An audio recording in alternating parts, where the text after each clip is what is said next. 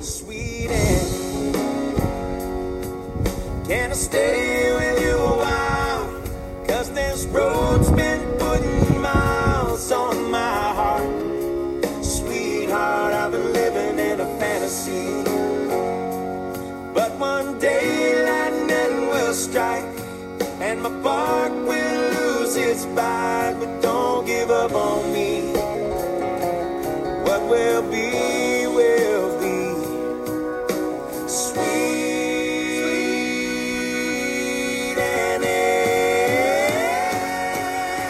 Welcome to the Best Picture Cast. I'm your host, Kieran B. I recently completed my goal of watching every Oscar Best Picture winner ever and decided to start a podcast to review each one.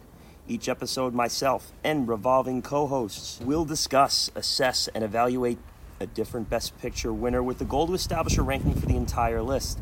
This is not a who should have won podcast. We are here to discuss the inner circle of movies who took home the crown in their respective years.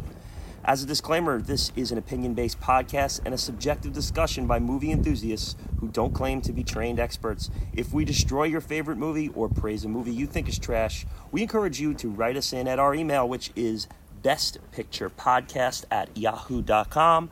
Again, that's bestpicturepodcast at yahoo.com. You can find us on any of our socials at bestpicturecast. We're on Twitter, we're on Instagram, we're on Facebook, and we are back yet again, here we are for the next chapter in the log here at Best Picture Cast. And this will be the first movie of three in our 1970s series we're doing here over the next three episodes. We're going to do three movies from the decade that I consider to be the best decade in Oscar history. And we're going to cover three movies with all of the different guests that we've had since the beginning here. So we're going to spread the BPC roster across these three movies. Today we start with Annie Hall. And I welcome back two of the aforementioned co-hosts here, and uh, we'll start with Rob R. Rob, how you doing? Welcome back. Doing great, Karen. Glad to be back. Glad to jump into Annie Hall. It's gonna be That's great. it, absolutely. And this is it's about one year since we recorded the Chicago podcast. Wow. Time flies. Yeah, Hell time a year. flies. I think that was done on the day they canceled the NCAA tournament, so it was like pretty much exactly to, to the year. Wow. What a downer. Yeah, well, we'll just brighten it up by talking about Woody Allen, I suppose.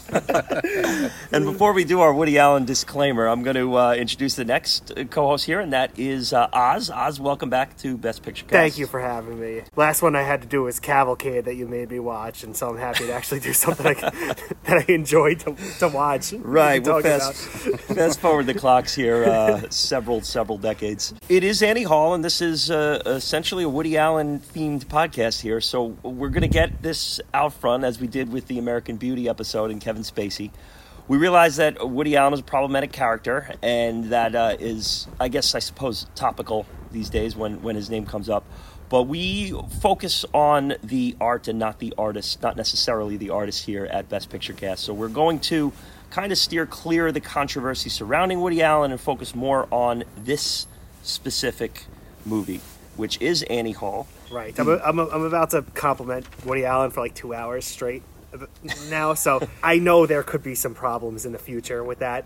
I'm aware. You know, I mean, I'm, I'm going to guess that the Best Picture Cast audience is smart enough to know that inappropriately touching underage children is a bad Yes, thing. yes. So, just for everyone's knowledge, we are on the same page, Yes. and we're not condoning any of his behavior in his personal life. we are certainly not praising him as a uh, as a citizen. We are just uh, discussing his his work, and that work includes the Best Picture winner of the year 1977, and that is Annie Hall. And if you if you really look at it, it, may be the only true comedy to win Best Picture. I hmm. mean, there's.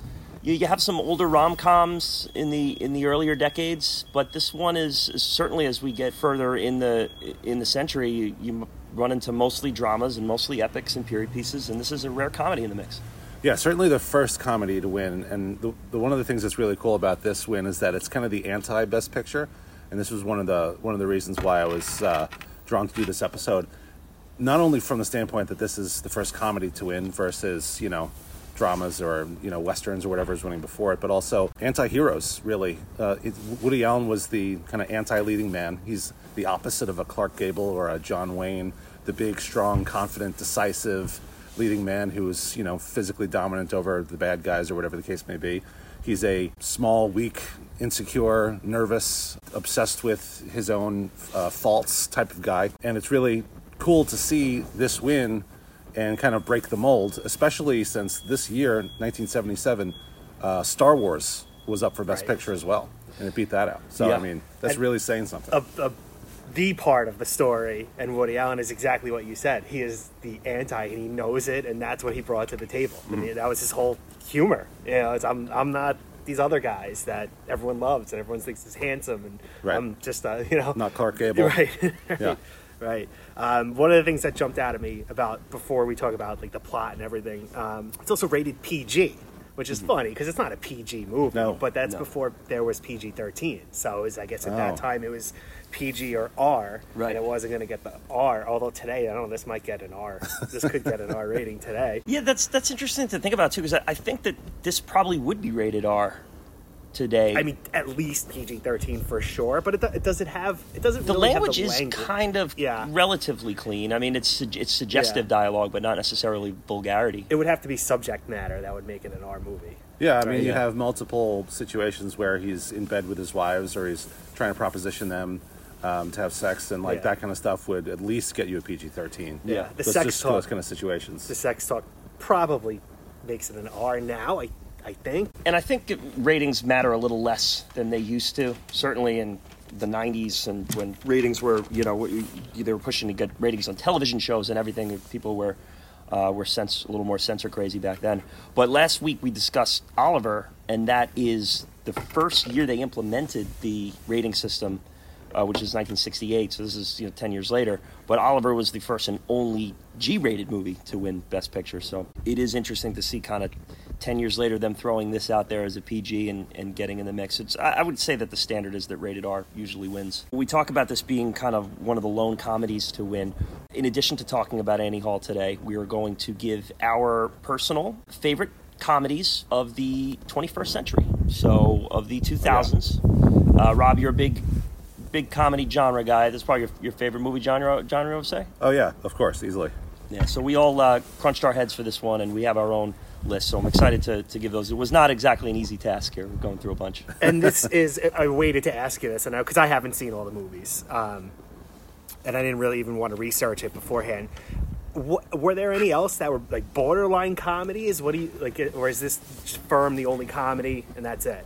I th- I think this is the only one where comedy is the primary function of the movie. Where uh, there's movies like you know It Happened One Night from the 30s that are rom coms, and this is a rom com too. I mean, let's course, let's be honest. yeah.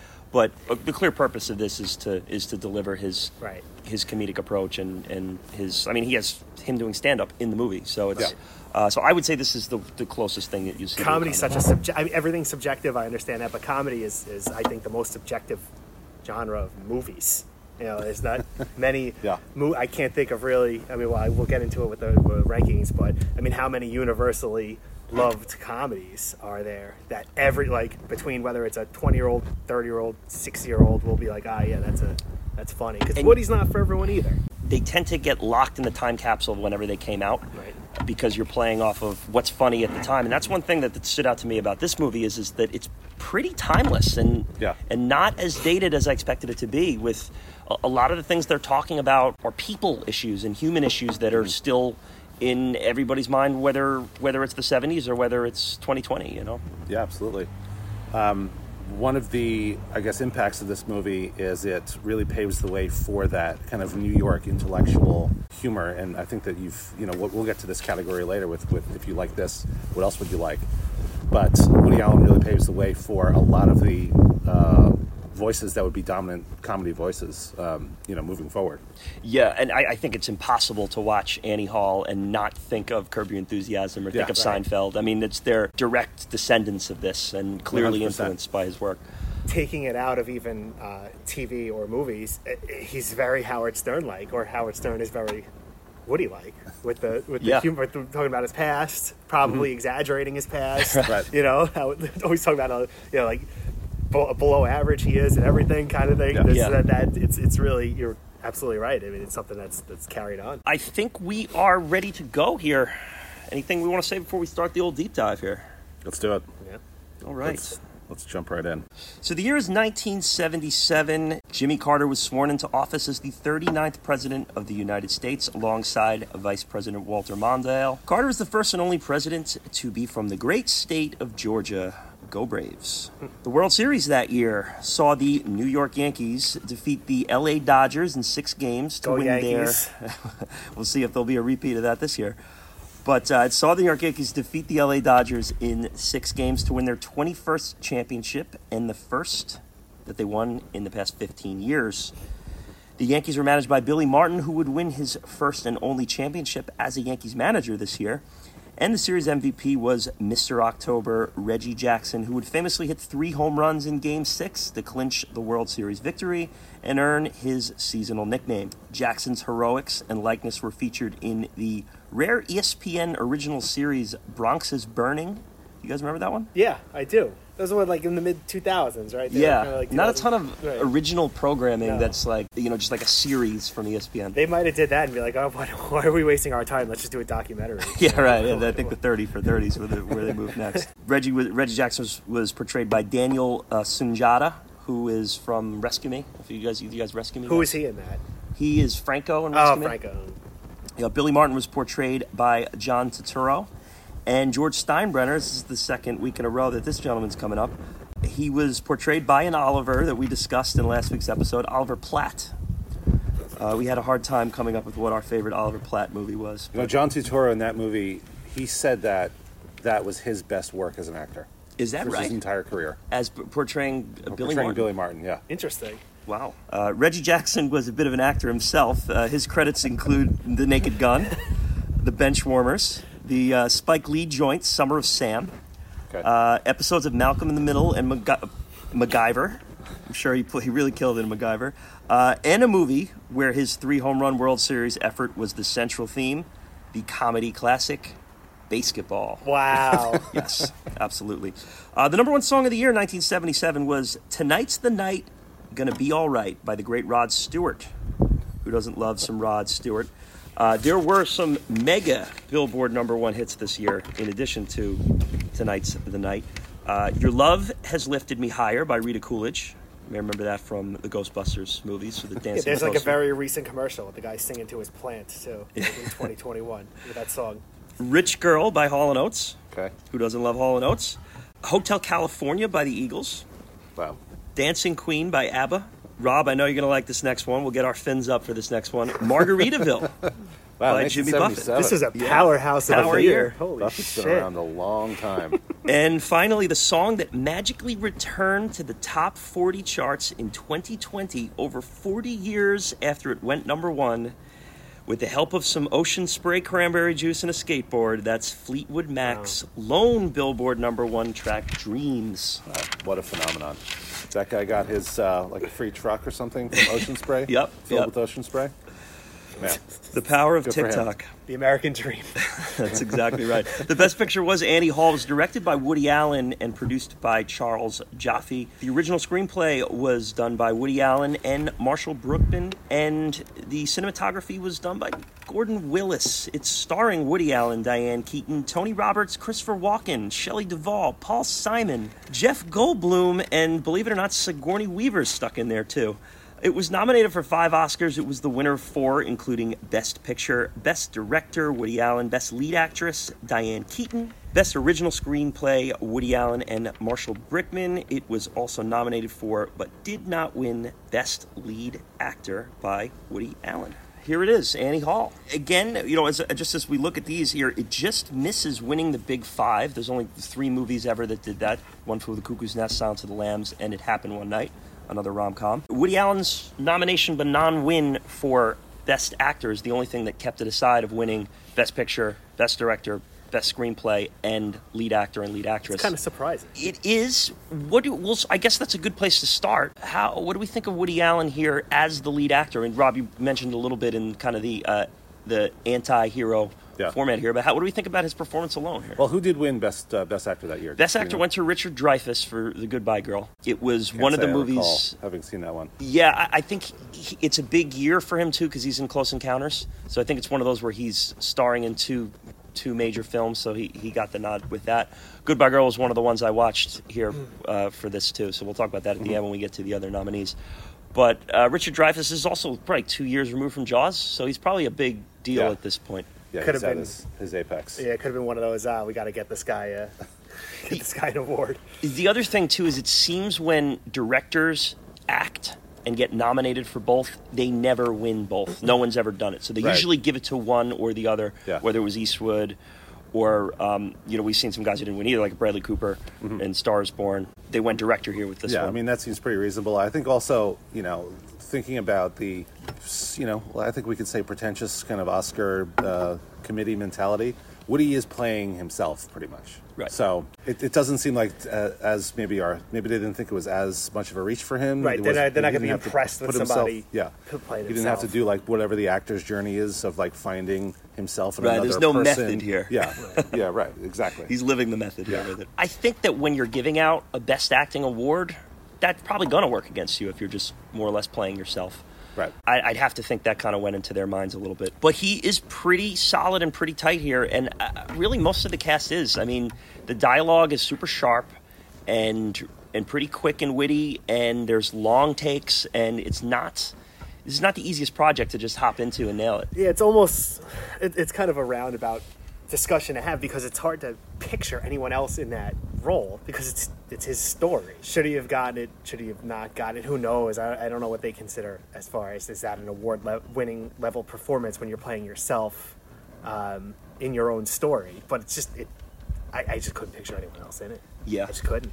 The, the, the other thing that kind of stands out to me, and it's kind of hard. We're, we're listen, we're New Yorkers, so it's Yeah. it's going to be something that we're going to take seriously when you see a movie like this.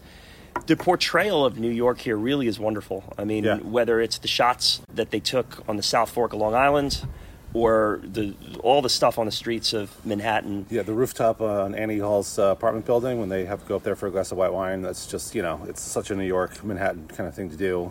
And you've got all the buildings in the background, and you're just kind of hanging out. Yeah, I mean, and especially during tough times for New York City, really portrayed it in a. I mean, but Woody, Woody's done that for many of his movies. Manhattan, you know, being another example. N- New York is always getting a, a a nice, generous view from Woody.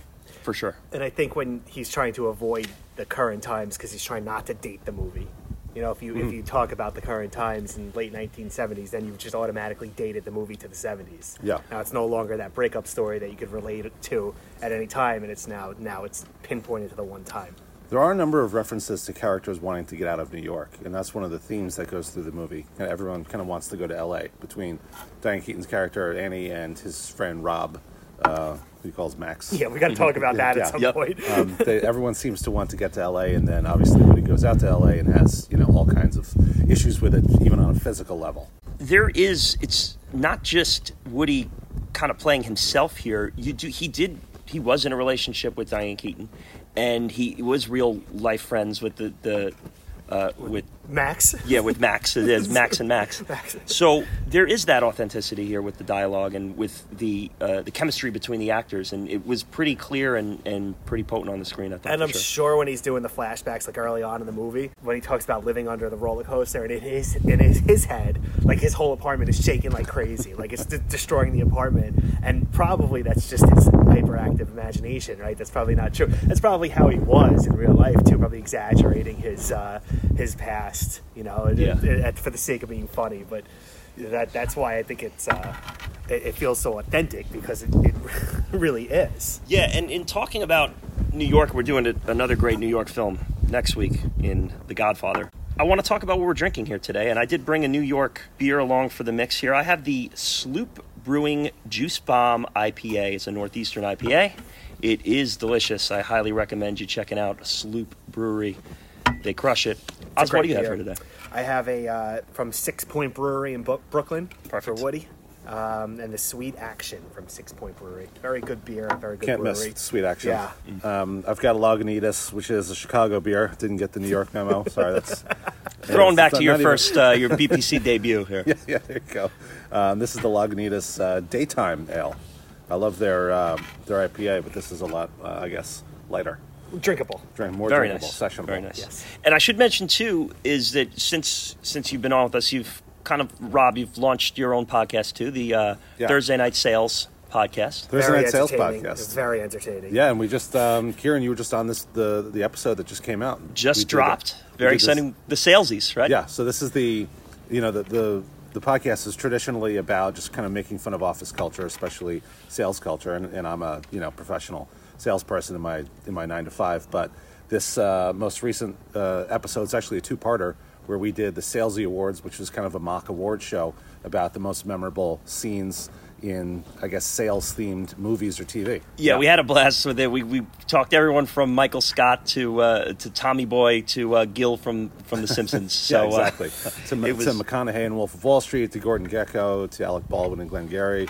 Covered all the- all the yeah, a lot stops of there. different categories. So yeah, that's uh, TN Sales Pod. TN Sales Pod. It's a, it's a good quick listen. The episodes are, are a lot of fun and real uh, real easy sit down to easy listening. You know, puts puts a smile on your face. Good stuff. Definitely sure. give them a listen. It's it's Yep. And it's uh, the social media is at TN Sales Pod. Yeah, so Instagram, Twitter at TN Sales Pod. Fantastic. Uh, so I, I think I should just ask next, guys. What was your first experience with Annie Hall? Was this watching for this? I mean, I, you have both seen this before. Yes, I, I do like Woody Allen movies, um, and if you're gonna watch, and it really it was with uh, Midnight in Paris that I started really liking him. Um, so then you go back and watch a couple of his movies, and if you're gonna watch any of them, this obviously is is one of them you're gonna you're gonna watch, or if you're trying to research, it's like oh you gotta watch this one. Uh, so I did watch it a couple of years ago, and then I gave it the the multiple rewatch, you know, in preparation for this. I got introduced to Woody really early in life. My uncle on my dad's side made it a, a point to kind of get me skilled up on the comedies, like the classic comedies. It started out with like uh, the Marx Brothers and Duck Soup. Yeah. To Oh, yeah. you know, Woody Allen was a huge part of that. Um, from the movie Sleeper to Take the Money and Run. Um, Annie Hall, Manhattan, etc. One of the this is not going to ruin the best quotes category, but one of the things that always stuck out to me about the way that Woody, Woody talked was when he would do these rants describing people. He does it in this movie when he meets uh, his first wife, Allison Portchnik, and says, "Oh, so you're like uh, a New York Jewish left-wing liberal intellectual, Central Park West, Brandeis University, the socialist summer camps, and the father with the Ben Shahn drawings, right? And really, you know, strike-oriented, kind of red diaper. Stop me before I make a complete imbecile of myself." and he does that. He does that a lot, and that even as even as like a ten-year-old, that stuck out to me as funny and different than you know the way that anyone else I knew spoke. Yeah, yeah, and you know, with with Woody Allen's Woody Allen's filmography, for me, I'm pretty limited in, in what I've seen. I saw Annie Hall probably about seven or eight years ago, and, and loved it then, and had a new experience with it this time. Just really, really was taken back with a lot of things in this movie. I recently also watched Midnight in Paris. That's it for for Woody Allen for me. I really haven't seen a ton of stuff. I have been trying to see Mighty Aphrodite, which was uh, Mira Sorvino won the the Oscar for supporting actress in that, and I've had a, a lifelong infatuation with Mira Sorvino. She's awesome, Yeah. and in, in in every sense of the word. Uh, and I just this is not streaming anywhere. You can't you can't get your hands. on I finally got my hands on the copy of the DVD this week, and the damn thing didn't work. So, oh man, so well, I'm impressed still have a DVD yes. player. The- yeah, oh yeah. Maybe If I, would, if I could recommend two other Woody movies that I haven't mentioned yet, um, Deconstructing Harry is him kind of at his like most despicable, but like most self-reflective as well, and that's a really funny one. Um, and Demi Moore is his wife, and she's hilarious in it. Oh no, not Demi Moore. Uh, Kirstie Alley is hilarious in it, and um, uh, Small Time Crooks. Michael Okay. Rappaport's in that, and he's really funny. The the plot of that is basically him and a couple of his friends are kind of idiot small time thieves. They try to knock over a bank, so what they do is they rent the storefront right next door to the bank. And while they're drilling in, as a front, Woody Allen's wife starts baking cookies.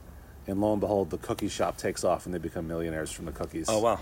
That's a really funny movie, and Rappaport's really funny. and then, now, this great is in not a podcast about Rappaport, but if he gets in the right role, he's Yeah, he's, he's fantastic. he's something else.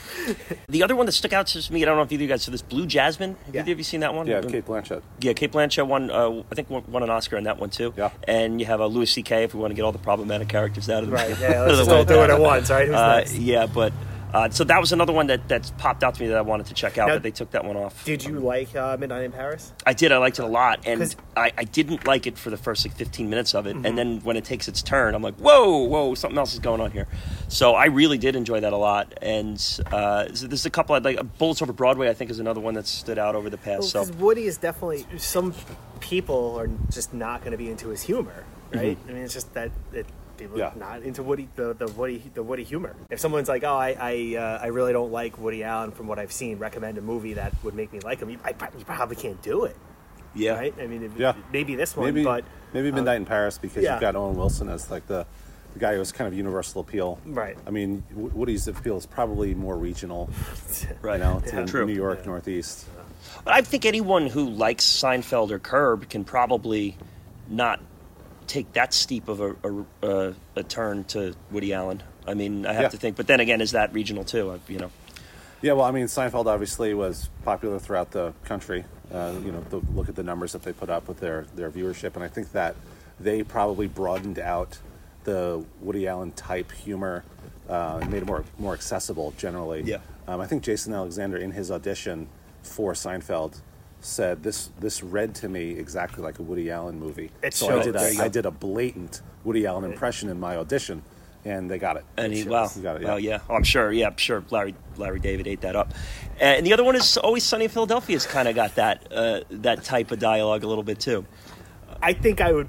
That's more of a, a, a niche or a, a, a cult following than Seinfeld. I would say. As Yes, for popular sure. as, as, as For it's sure. gotten, it's you know. Yeah, no, there are some people who don't even recognize Won't that. even look at they don't want to hear Won't about it. look Yeah. at it. The other thing that kind of stood out to me in this too that I just had no concept of whatsoever is that Woody Allen, since Annie Hall came out, has released a movie every year, Yeah. with the exception of 2018 and I think 1991, and he's had a movie a year. Hmm. For essentially 40 years. I mean, that's that blows my mind because I mean, you don't hear about all these movies, and some of them are more popular than others. But he's just churning out these movies, and they all have like relative celebrities in in them. Yeah. Whether you- It whoever it is. amazing. Yeah. And People he's wanna work with with a lot of the same people as far as like the behind the scenes. He had a really interesting kind of deviation from I'm just going to make a movie about a character like myself for a while. Vicky Cristina Barcelona, Mm. which is unimpeachably like the best for my single days, the best date night movie of all time. That's Penelope Cruz, right? Penelope Cruz, Scarlett Johansson, and uh, Javier Bardem. Wow. Well, he had that like two movie Scarlett Johansson run. She did Scoop. That was a movie of his where she is attracted to like uh, Hugh Jackman, who's like a British lord. Um, he basically did like a couple different countries in Europe, and like just wrote a movie about those countries for a few years. Maybe he wanted to just go spend some time in Europe, and he figures, hey, I'm doing a movie every year anyway. I'll just write one that takes place in Spain, so I can hang out in Spain for a while. That's right. A Not little a bad vacation. strategy. Yeah. Yeah. While, while we're on vacation, let's just make a make a quick movie and then enjoy ourselves. Love That's it. the Sandler model. Yes, Like something in exactly Hawaii. right. Doing it right. This movie starts with the cold open of him doing his his shtick, his monologue here, uh, and there's no music in either the opening or the closing credits, which I thought was interesting. The other the other Best Picture winner who touts that too would be No Country for Old Men. There's no score Little different, whatsoever. uh, on little different tone. slightly, slightly different here. How do you like like the cold open like that to start a movie? Is it, I can't say that I oh I like it or I don't. I liked it here Uh-huh. because he dropped two real quick jokes that were hilarious, and it just hit the ground running with the movie. So I don't know if I would recommend it for, for all comedies, but Right. with, with him, I think it was. It, Well, yeah, I mean- it right away. it's it's interesting if like it's maybe wasn't at the time something that was done very often, but it really sets the tone for kind of a constant stream of I don't want to call them gimmicky filmmaking choices, but like you know they're kind of unconventional, like breaking the fourth wall, or Yeah. you know like when him and Annie Hall are making love and like her spirit gets up and walks away. He's So- got like the It's a Wonderful Life, like Ghost of Christmas Past thing where he goes back to his childhood and they're Yep. sitting There with standing him. in the room. Yep. the subtitles gimmick? Yeah, um, like dueling therapy sessions, like they had the split screen. Great. Um, random people. He goes up to random people on the street to ask them what's going on in his relationship, Yep. and they actually have answers. The animation section too. Yes, yes, yeah. The- you, you knocked out all the The uh, cartoon Snow White Yep. segment Yeah. at the end, like the highlight reel from the movie that we've already seen. and uh, Rob, I mentioned a couple times here that we did Chicago, and we, we talked about how Chicago more or less works as the musical inside Roxie's head, and that's how it plays out. I kind of view Annie Hall in a similar way, where and with them showing him talking to the camera right as they start this movie, is that this whole the purpose of this whole movie is essentially his memory of their relationship Yeah. and how we look back at our own relationships. Mm-hmm. Whatever they are, however fondly we, you remember, you kind of remember it like a highlight reel. You remember the, the, the Yeah. funny moments, you remember the, the loving moments, you remember the nightmare moments, you remember the fights. The, it, it really kind of hits all the spots there with that. Yeah, I think it's it's um, I don't want to say it's obvious, but it, it's this is his- his story in his head. Yes. that's all this is. This is Yeah. his story between Annie Hall and his head, and uh, the flashbacks and the, the the film that Rob was just talking. The way they filmed some of these scenes, uh, it's pretty clear it might not even be accurate. Who knows? This could just you know who knows what really happened between them. But this is what he pictured happened, and this is how he pictured Yeah. the relationship and the breakup. Yeah, it- r- very cool tactics that Rob you brought. You mentioned them all. The other one was the, the subtitles where they're having this inane conversation about whatever, and the subtitles are saying what they're actually oh, thinking. Oh yeah, yeah. The opening here is one of my favorite places in Coney Island. I, I just fucking love Coney Island. I think it's it's just good vibes every time I'm there. Uh, it's obviously changed a little bit since this movie was made, but they have a, a baseball stadium there now, Mm, yeah. to a, co- a concert amphitheater, yeah. to in a brewery, and it's just like that cool. Uh, I think we've probably all even been there together. Um, it's just a cool, especially in the summertime, you know, with the with the roller coaster going and Yeah. and the original Nathan's hot dog. Really, uh, really cool vibes there for me. What did you think of that that little house they showed him growing up on and built inside the roller coaster there? Oh my God, yeah. I mean, you can completely understand how someone would come out of that with the nervous, jumpy, anxious uh, personality that Woody Allen has. Unbelievable, you know, it just just so good. And now that was actually a hotel. Uh, the the house there built into Oh, okay. uh, I was into the if that was a Thunderbolt visual effect for a while because I'm like, why on earth would there be a house underneath the roller coaster? But that's probably it's not, that crowded down there, really. Like, you don't really need a house. It was the underneath Kensington Hotel, and it was located underneath the Thunderbolt roller coaster. None of it is still uh, existing. Uh, they were demolished in 2000, but uh, yeah, really, really great stuff. I, It's probably exaggerated, though, right? They're showing. I don't think it was. shakes the way that. You know, like in his head, it's like every two seconds, the whole place is coming down on top of him. I, you know, I'm I'm assuming in real life it kind of like shook. you know? Right, right, yeah. I, I, I, I, I. I highly doubt the boards were like, like, sh- like bending and shaking as he's trying to sleep there. It does though remind me. Maybe I don't know if the Kensington Hotel was trying to go for some kind of vibe, like you are in the roller coaster. If it was like an attraction, there is a hotel in Miami that advertises like one of their rooms is called the Rock and Roll Suite, and it's really because it's next to the giant speakers in their club, and so basically you're going to be listening to booming music until 6 a.m. every night. Marketing. Yeah, Right, yeah. Let's let's this So that's what marketing gives you. this terrible property value quirk. Let's just uh, make something nostalgic about it. Probably or- worked. Probably worked. that classroom scene too. Robbie mentioned that a little bit. Him going back and into the past. The famous line out of this one is the "I'm into leather." Yeah, the- I think I I think that's the first big laugh of the movie. You have Right, the kids, yep. the, the little kids saying that where they are now in life, and a few of them are business owners.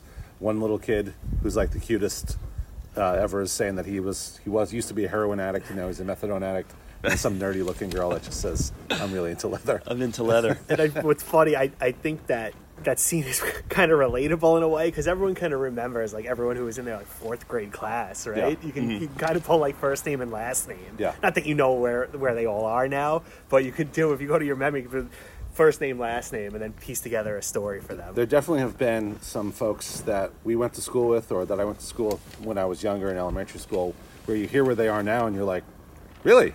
Okay." I think you get that on both ends of the stick, though. Yeah, like on the- absolutely. The, high end and the low yeah, end there. doing well or not doing so well. I love the scene with the doctor. The universe is expanding. Yeah. What is that? Your business. What is that? Your business? Brooklyn isn't expanding. right. That's and right. how little effort the doctor puts into it's not going the to happen for a long, long time, Alvy. Don't you worry. Yeah, you know within five minutes with this movie, you know that uh, Alvy is like completely neurotic and screwed up, and you kind of see why. Like they did Right, it yeah. im- immediately. They know they come in, hit the ground running. Here's why. Here he is. Here's who he is. Here's why. And it's it's effective. yeah. I It like starts another theme of the movie, which is his obsession with therapy, and I mean Mm. that's kind of a Woody Allen theme, just generally speaking. There's there's just so many references to therapy, Yeah, over it's- and over again. analysts. Yeah. right? Yeah, it's People really analysts. yeah right. It's really built into the, the fabric of the movie right away. He's seeing a professional and he has to talk about the universe expanding and him not being able to. and he's to probably handle like eight years old, you know, however old Yeah. he is. I think later in the movie, uh, Annie Hall asks him how long you've been in therapy, and he says, "He says, oh, only 15 years." right, right. He mentions him ha- having a trouble with fantasy and reality and uh, and differentiating between the two. And I think that's, uh, as we already talked about, him kind of recalling his life through this movie. That becomes a big theme within here too. Is as you're remembering a relationship or as you're remembering moments that you've had with a significant other, how much of it is reality and how mm. much of it is fantasy? How much of it is Yeah. a Snow White animated cartoon and how much of it is, is really what happens? and they just do a, a really nice job through all the tactics they use in this movie of of, of kind of signifying how we remember our relationships, whether they're romantic relationships or relationships that we have with family members or old friends, how they stay in our heads and how we process them in the present. Yeah, and I think that sets up a lot of the, you know, the choices that they've made that we've already discussed, like using cartoon versions of people and the gimmicky choices. You know, setting the scene with I have different, you know, trouble with fantasy and reality. I think that sets sets up for for using those uh, those kind of quirky conventions. Right, it's his. It's just all his perspective, Yeah. and that- that's what allows them to use those conventions. Is Yeah. because we know it's it's all his. Uh, it's all his perspective. We're going to meet Tony Roberts, his co-pilot in this movie, more or less. Tony Roberts again was his, was a friend of his in in real life, and they call each other Max back and forth. And it's apparently they Kind did that in bit. real life, you know, because he didn't want people to refer to him as Woody and have people, oh, that's Woody Allen, that's Woody. Allen. So it was Right, just kind of like a yeah. When I first name. saw this, I, I had so much trouble understanding like where this was coming from. The Max and Max. I was like, why is he calling him Max? Who's this guy? I couldn't figure it out what they were what they were doing. Yeah, it would have killed him to explain that to the audience, so we could try to figure out what the, what the hell is going on here. So I was in the beginning of the movie loving the Tony Roberts character, uh, just as a contrast. He's so like chill, cool, calm, and collected. Doesn't think too deeply about things, compared to Alvy that overanalyzes every single thing in his life. And it was just so refreshing to not have to listen to Woody for a second. so much. Of course, it should be said, and you know, I guess it's disclaimer number two time. Uh, that character, of course, has a fall from grace, referring to a threesome that he was having with a couple of sixteen-year-olds later in the movie, which you know, Oops. is Yeah. is of course extremely problematic. He's a little creepy. Towards the end of the movie, he's portrayed as more and more of a distasteful character, like going out to L.A. and like Alvy hates L.A.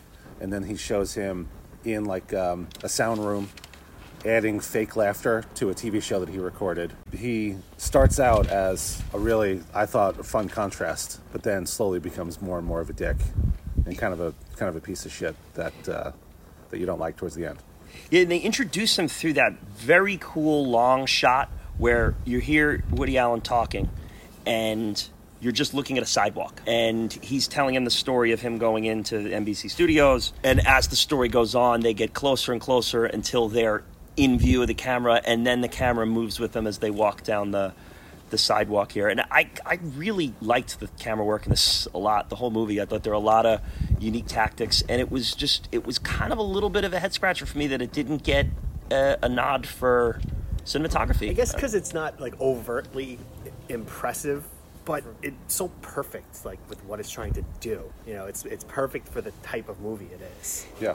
Yeah, and I was wondering if maybe it was just kind of a, a, a no name cinematographer, or it was just they looked at this 90 minute New York comedy and, you know, cinematography wasn't a focus in it. But I mean, when you watch this movie, it is real sharp and really well made. And I, I had to look up the cinematographer just to be, you know, saying, or maybe it was just someone who was a little under the radar. But no, it was Gordon Willis who um, directed uh, The Godfather and The Godfather Part 2 and and The Godfather Part Three, and, you know, and uh, All the President's Men. You know, so it, it Interesting. with All the President's Men, the two Godfathers.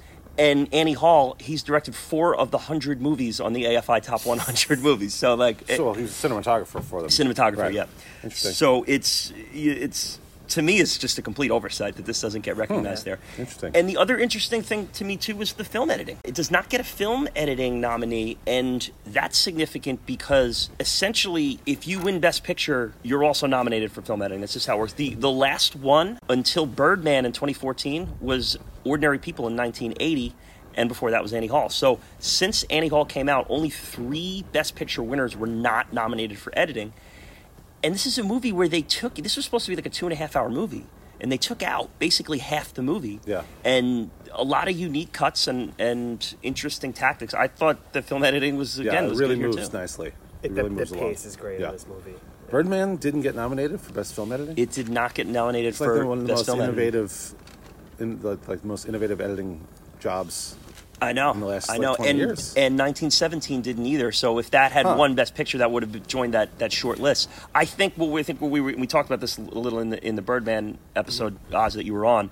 Maybe the lack of cuts, the whole like long take for the whole movie, that makes them not want to give it for editing. Well, that, that that makes it harder. Like the editing that you need to do to make it seem like there are no cuts yeah, is harder than editing like you know hard cuts. I would Yeah. imagine. I don't know. I'm not a cinematographer, Right. but like you know, they Maybe- certainly didn't shoot Birdman in one take. So, so there's some unbelievable. Got it done editing. in a day. Yeah. Yeah. Or maybe if they just use CGI for something like that. I don't know. Who knows? Maybe on this one they just felt this is hey this is a vehicle for Woody Allen. Uh, Nominations for every award. It's enough. You know that could have been the Yeah. opinion of the of the committee as well. in talking about uh, long takes, Rob, there's that. There's a few of, in this movie that are that are to me super impressive with the density of the dialogue that they're asking the actors to do.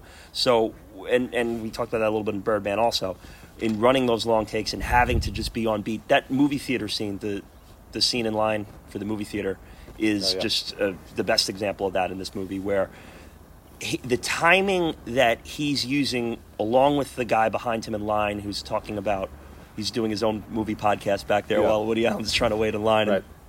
and, and his his girlfriend is fighting with him at the same time, and he's having a tough tough time, really just keeping his patience. Just a super super brilliant take for me. You mean just having everyone do, do that performance in The whole scene, the yeah, that whole long like that, take bringing and- the other director out. Yeah, That scene reminds me the most of Curb Your Enthusiasm, where it's Woody Allen having a fantasy about how he could solve this thing that annoys him in his real life, even though you could never do that in real life. You could never just Right. have some award-winning director to pull them out to shut someone else's opinion down. But like, if you would like that, then Curb Your Enthusiasm is right up the, your your alley because that's basically what Larry David's doing. He's Calling he's everyone out for their bullshit. What he would never do in real life, but he's doing it on the show. And you got that scene spoofed in Family Guy uh, too, where that's I think he has think George W. Bush is giving a speech and he pulls out Jesus Christ, and Jesus Christ goes, "You know nothing of my work." Uh, and then Peter looks at this kid and goes, "Imagine this was real life." the other Family Guy thing too is there's this Stewie people watching thing. You got that famous people watching scene. Oh, uh, right, later yeah. on. We meet Annie Hall in the in the streets of New York. I love the whole cast of The Godfather line. It's so smart and there's such a wink at the Yeah. audience, have being that Diane Keaton is is in The Godfather and, and that whole thing. I love love that. I think one of the uh, Italian guys he was talking to was an extra on The Godfather too, so he actually was part of the cast of The Godfather. I didn't know that. That's It's almost part of like the fourth wall breaking thing that they Yeah. keep doing. Yeah, great, great stuff. It's for my uh, the autographs for my girlfriend. It's for my girlfriend. Make it out to Ralph. He's like, your girlfriend's name's Ralph. It's for my brother. He doesn't- it's just, it's just head scratching Fucking timing. two It's guys named perfect. Cheech. right, right. That scene is uh, that that's almost a make or break point of the movie, I think, because we've already established how nuts Woody Allen is and all his one-liners and his uh, his mental issues, more or less. If Diane Keaton doesn't come in and is able to match him, this is a tough story to tell. But she comes in and right away is able to High energy. Yeah. really, able to give it back to him. Right, You know, yeah. and like have that, you know, very much at least hold her own with, Mm-hmm. with Woody, which um, very impressive. You buy their relationship right yeah, off the bat. immediately. Like, Yeah. oh, look at these two people; they're they're able, they're on equal ground. Mm-hmm. You know, and that that drives the story. Yeah, for sure. And I mean, I think this is as good a time as any to talk about uh, Diane Keaton and this performance. Uh, wins wins Best Actress here for this one. Uh, what what are your your initial takes here on on Keaton's performance? I, she's incredible in this. It doesn't. It, it, I c- could not picture a better performance standing next to Woody in this in this role. I- Um, she plays it perfectly. I think that this also ties into kind of the anti-hero, anti-best picture um, theme that we talked about before, where Diane Keaton is not like the typical ingenue in a rom com that's centered around a, main male character. They're not making her likable like just through her looks or just being like dainty, giggling type female ingenue that you get in a lot of movies where the, there's a, a central male lead character. Um, they do, they ba- basically, her charm comes across in her personality and her intelligence, like her vulnerability. Um, and you know, her wardrobe speaks to that. Like she's she's basically dressed the same as Woody Allen the entire movie. And I don't want to spoil this. We talk about the wardrobe later, but you know, it's clearly focusing the audience on um, just like her character and her quirkiness versus just trying to win the audience over with her looks. Well said. Yeah, it's it, this movie likely fails if it's just quirky Woody Allen going against uh, typical, you know, what Yeah. you would think is the the center of a rom com. Right. You know, it, it, it probably falls flat on its face. But here you have the quirky guy, but then you also have the the, the quirky counter Yeah. to be able to to hang and really go toe to toe with the guy. You wouldn't you wouldn't believe it if it was him talking a mile a minute about all of his insecurities and then just kind of a deer in headlights in, in the scene with him. Correct, or even laughing at him, or Right. just not giving it back to Yeah. him. Margot Robbie in The Wolf of Wall Street would not have been a good counter to this because, well, you know, you wouldn't buy those two together anyway. right right and and you do the, the movie does do a good job of as we progress through the running time her character becoming more confident and becoming even prettier as the movie goes on and as their relationship fades her individuality and her personal presence kind of starts to blossom um, and I think that that go- goes into more of the whole Woody Allen self-deprecation. His attachment to her is holding her back, and you know she takes the adult adult education classes and meets the professor and starts uh, starts blossoming into the into the world. So She completely surpasses him in the course of the movie. You know, when they meet, she's almost afraid to talk to him, and she's like, "Oh God, I said that. What a stupid thing to say."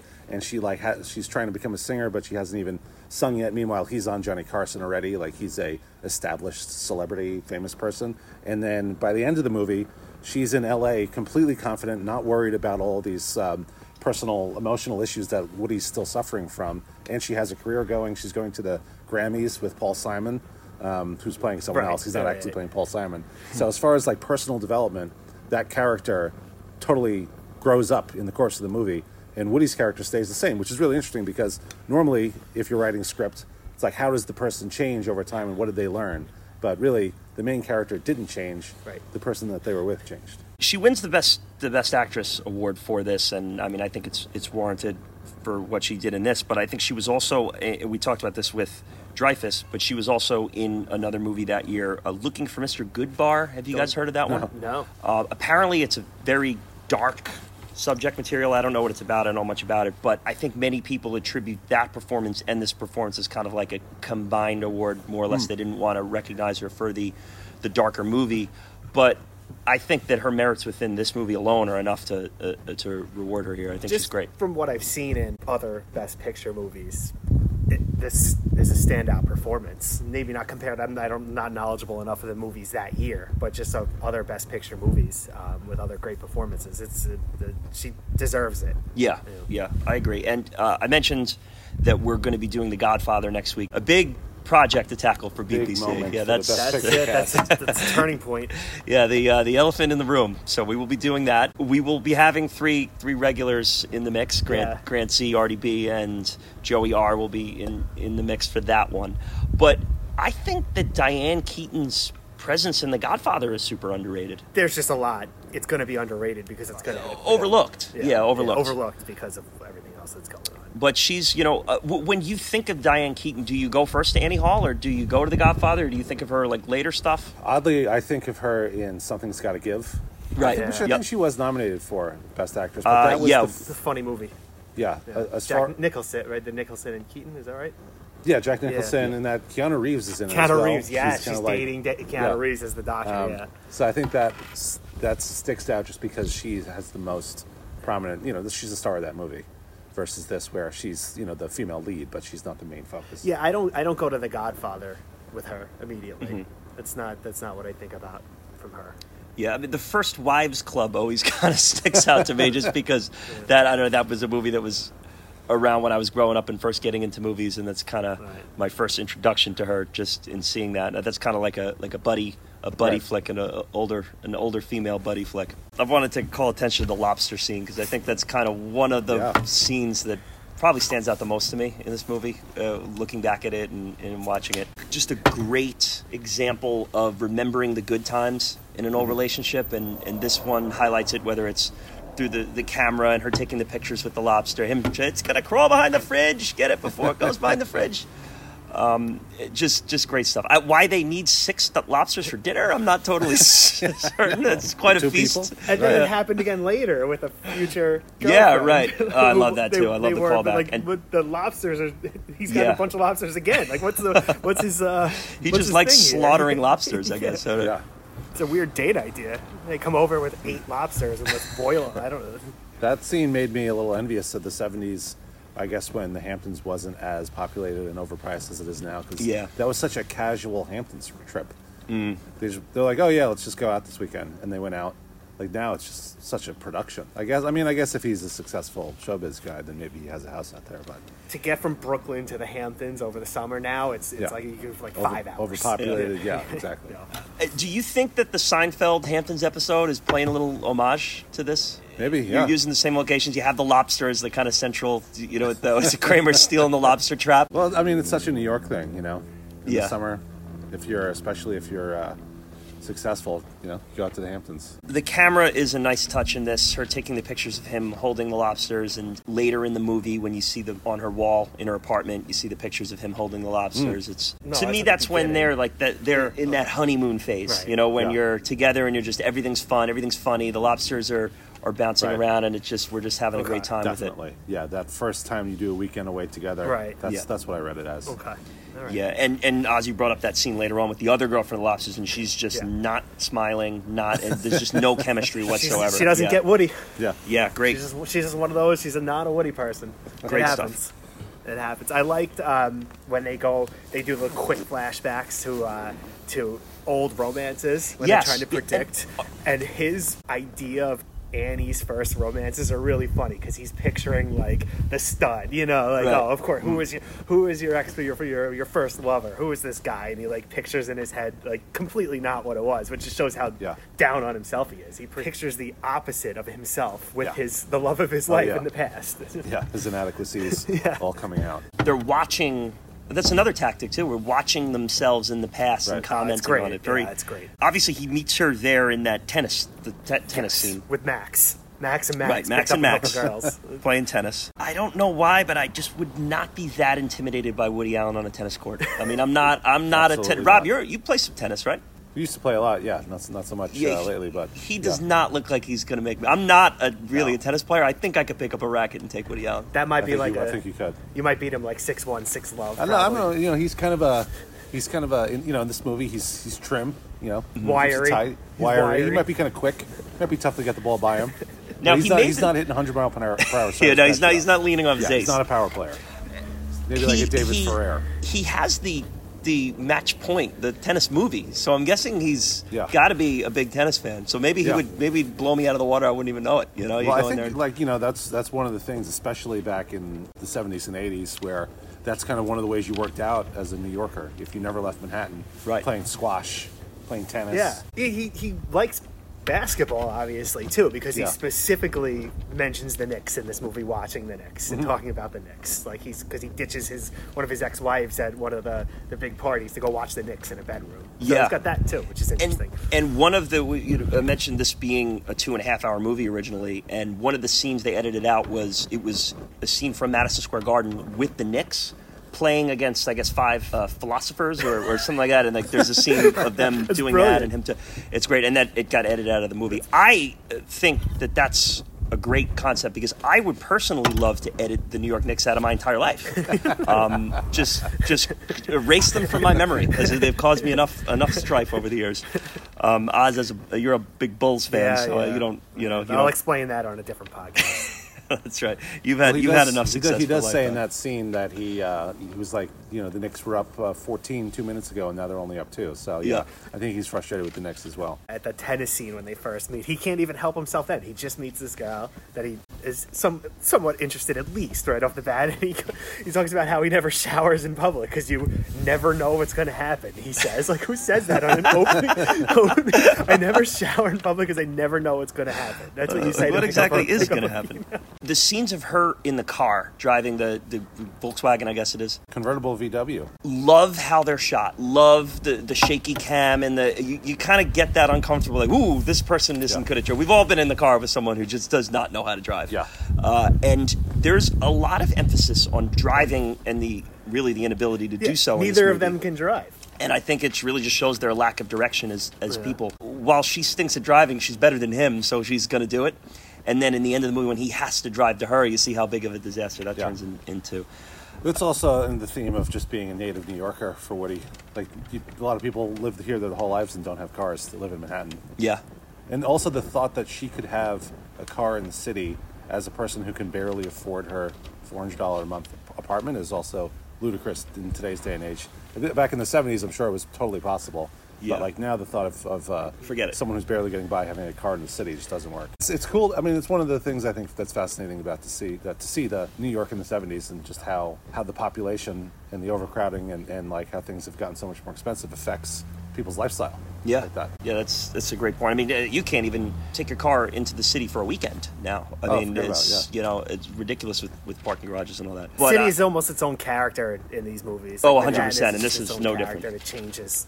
Yeah, Spike Lee does a great job of that. Yes, uh, yeah. in his movies too, and making New York a character in the movie. And when it comes to New York movies, I tend to grade them a little harder than some, just because I I think that authenticity is important.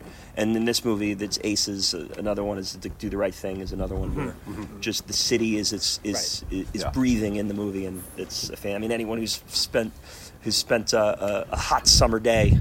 In, in the city, can can commiserate with that with that whole movie and how it's approached. The loyal uh, BPC listeners will know that I recommended 25th Hour on the Birdman episode. That That's a- right. That's a past a past a- recommend. which is a, definitely a Manhattan as a character, Spike Lee situation. yeah, and uh, another one is, uh, and I, I mentioned it in the in the lead in a little bit here. Summer of Sam, Yes. another great New York movie, and uh, I think an under an underrated Spike Lee joint that I've always appreciated, and and another Mira Sorvino flick as well. I might, I might add. Get it. There you go. Have Go to. watch yourself some Mira Sorvino. Absolutely. Get it out of your system. Yeah, I know. Right in the middle of the movie, important part is the uh, when he meets her family. I think we got to talk about Oh, her yeah. meeting the Yep. family for, Yeah. for a few di- few different reasons. And uh, again, it's his perception. He, you see, he he's sitting there, and then Grandma Hall, who she's mentioned, oh, Grandma Grammy she- Hall. She's, Yeah. she's mentioned that Grammy Hall hates Jews. Yeah, uh, I'm. They, they tease Grammy Hall like you get lead in. I'm ex- I'm expecting like you know like this this monster. You know, it's just this nice little old lady. You know, and just and- glaring in his head. Didn't, she didn't seem too nice from his perspective. Yeah. No, glaring no, across the right. table at him. I know he like the, the contrast between their families. You know, you, he said I think he said about them like they they're middle America. They look like they don't they never even get sick. And then they cut to his family, this crowded little apartment in Brooklyn. People, you know, whining about you know I can't do this because I'm a diabetic, or he had his fifth coronary. It's a complete contradiction. very cool split screen tactic there as well. And this movie throws all the tricks at you. This is Yeah. like the proverbial junk ball pitcher movie where it's sh- it's giving you everything it has. And uh, and I love that split screen, seeing the, the difference between the two families and where the two of them came from, and just another barrier in their relationship. There's just they're kind of leading separate paths while while trying to navigate their Well, way through from this his, I mean, from his perspective, anyway. Who knows? Like that yeah, might not and- be the accurate. and they go back happened. to that split screen later on in the movie with the the therapy sessions, which uh, apparently was filmed simultaneously. Like it was there. There was actually a Yeah. a, a, a wall in between the two scenes, and they you know they Ah, had, they went action. And boom, both of them d- did the scene at the same time. One of my favorite moments of the movie is is uh, how often do you have sex? Uh, oh, barely ever, like three times a week. How often do you have sex? Oh my god, all the time. It's like nonstop, like three times a week. It's just amazing.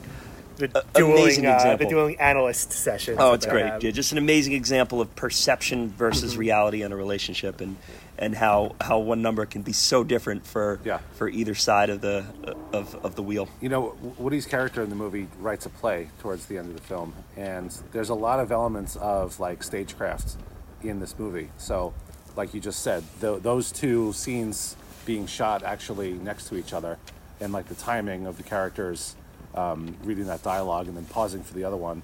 You know, you, you can see when Diane Keaton's talking, they don't go off of Woody. That like he's still in the in the camera waiting.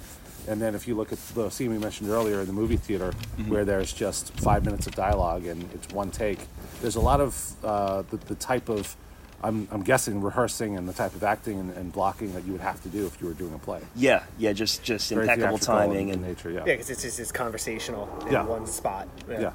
There's no action sequences. Right. Just people talking in rooms. we, we talked about meeting the halls, and uh, we did not mention We must. The brother though. Yeah, this is Uh, yes, time. it is time. Christopher Walken comes in here in this one, and wow, Yeah. I mean, what what an introduction! Comes off the bench.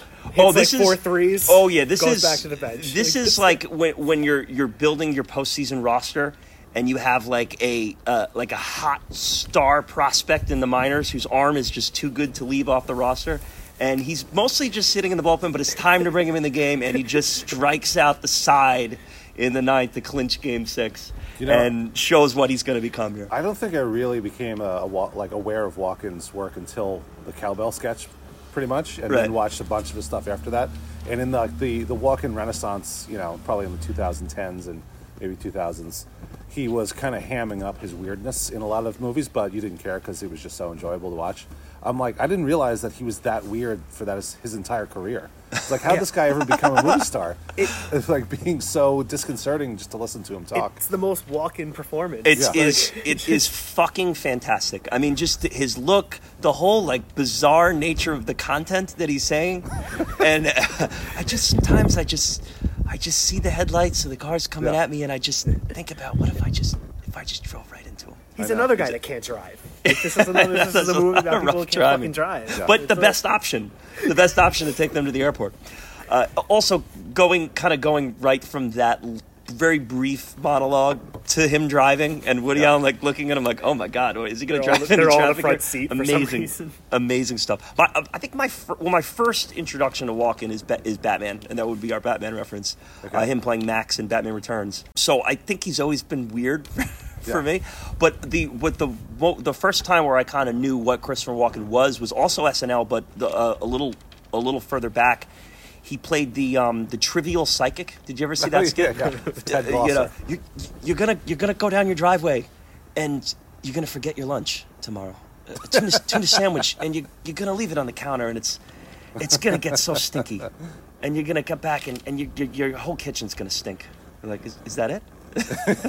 the, the first one I really remember from him is, is from Christopher Walken is uh, Pulp Fiction, and it's almost Uh, it's amazing, almost the amazing. exact same kind of scene. I mean, obviously the subject matter is The completely Watch. different, but he comes in and talks Yeah. about the watch for a few minutes in a really bizarre Right. dialogue, and that's it. See you if, later. if you were making a movie and had to take any actor to come in and just do one quick monologue, is there a better choice than, than Christopher Walken? No. No, like that. I mean, it's and this this and Pulp Fiction are two clear examples. Steals the thunder. I also do love the one Jeff Goldblum line in it in it too. With the I forgot my mantra. Yeah. Again, another perfect guy to come in and say Yeah.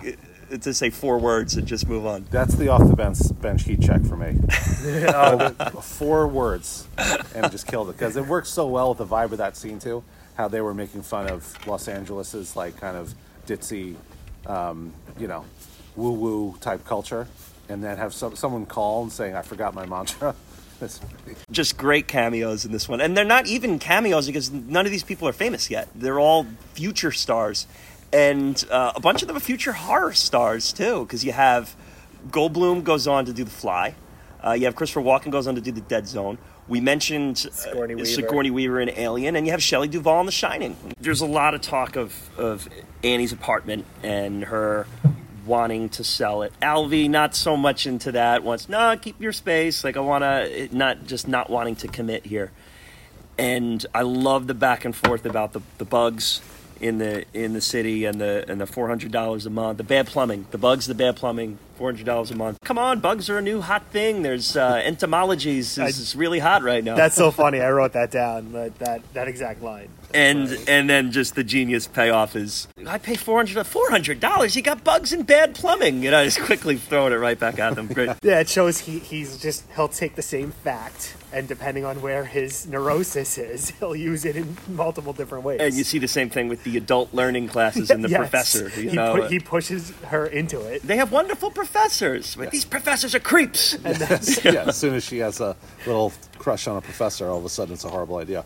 It also dates the movie $400 Rent in Manhattan. yeah. At yeah, least- which I think is if if you take the four hundred dollars and you put it to today, I think it's in the twelve hundred dollar, which is still Still in, in- Yeah. impossible to achieve Right. for like a one bedroom or whatever she has. At least they didn't make it like a huge apartment, which they always do to show friends. Like everyone's working in a coffee shop, Oh, but they get- have get the hell outta like here. an unbelievable apartment. Where- At least she actually had a shitty apartment in the movie. yeah. Where Friends was probably, um, or definitely inaccurate no matter what. This was likely accurate at the time. I mean, that, that probably wasn't uh, a stretch for that apartment at the time. Yeah, no, that's what I was saying. It, yeah. it dates the movie, you Right. know? But you, it's impossible to avoid that. Yeah, as you're, you're going to economically date Yeah. every Manhattan movie, no matter what. There's nothing you can do, essentially. Yeah. we see their first breakup, and that's I guess that's kind of always how things. You always have the, the soft breakup before the hard breakup. You know, the the, the It's like the Seinfeld line: "Breaking up is like trying to push over a refrigerator. You can't just do it in one push. You got to get some momentum going, rock it back and forth a few times." that's right. And this is where he's interviewing the people on the street. So what what where did I go wrong with? At some point, it just and that's uh, where the woman just says, "Oh, love fades." I thought that was a cool a cool moment. I think that's where we'll, we'll get the, the animation scenes. The snow. I'm always falling for the the Snow White witch. That's great stuff. A, a good time to mention that we have our animation tournament coming up. Yes. should be excited. It's our next big tournament. Um, Snow. What what what movies did you end up with us? I got we a did our draft. yes, I got Aladdin, which I'm very Okay, excited that's a about. that's a hot secret I there. really, really would love to talk. I will talk about that movie forever. That's fine. And then uh, Fantasia, which probably has no chance to win, and then A Bug's Life, which has absolutely no chance to That's win. So one, I only have a chance with Aladdin. But now, both Snow White and Fantasia. Snow White is on the AFI Top 100 list, so a, a, a power seeker there. And Fantasia was on the original Top 100 list, so it is it is a that's an esteemed movie. Yeah, I don't mean that as the quality of the movie. I just think that no Not not going to get the popular vote. Yeah, Well, too, Uh, too bad you got Bugs Life and not Ants, which Woody Allen started. that's right. That uh, very yeah, good callback I should have did that. I, I, I'm, I'm assuming Ant's Life was available at the time, or Ant's Uh, Ants, it's just Sorry, Ants. I just Yeah. merged Bugs Yeah. Life. Right, and Ant's life. The short period of being broken up, he goes on the date with Shelley Duvall, and Shelley Duvall's kind of like perfectly cast here. The whole spiel about the Alice Cooper concert, just fantastic stuff, and Had to send somebody to the hospital with bad vibes. Bad vibes. I love it. Now, I, I, one thing I thought of with this movie is like they do a pretty good job of staying away from technology in an area that's gonna date it. Like I, I don't, Yeah. I don't really find this movie dated at all. I mean, little things like affordability in in New York City and stuff, but Yeah. that's more historical than like being totally dated. I mean, I guess I guess you know, flip phones are part of our history too. But like when you see them in movies back, of Yeah. course, like oh god, like are people gonna know what that was? Mm-hmm.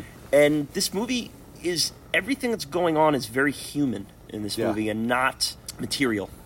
Uh, yeah, and- you know, it's a lot easier to avoid dating the, the movie chronologically. Like, if you're doing this kind of New York love story where we're just walking around and talking, versus like if this was a military or a spy movie where technology is instrumental to the plot. and in the scenes of them watching the movies, they have the Ingrid Bergman movie, and you could you could easily date the movie with that. too. Mm-hmm. you pick the wrong director, pick the wrong movie. It's like, oh god, that's like they're going to see that movie. But um, uh, Ingmar Bergman, that's uh, Seventh Seal.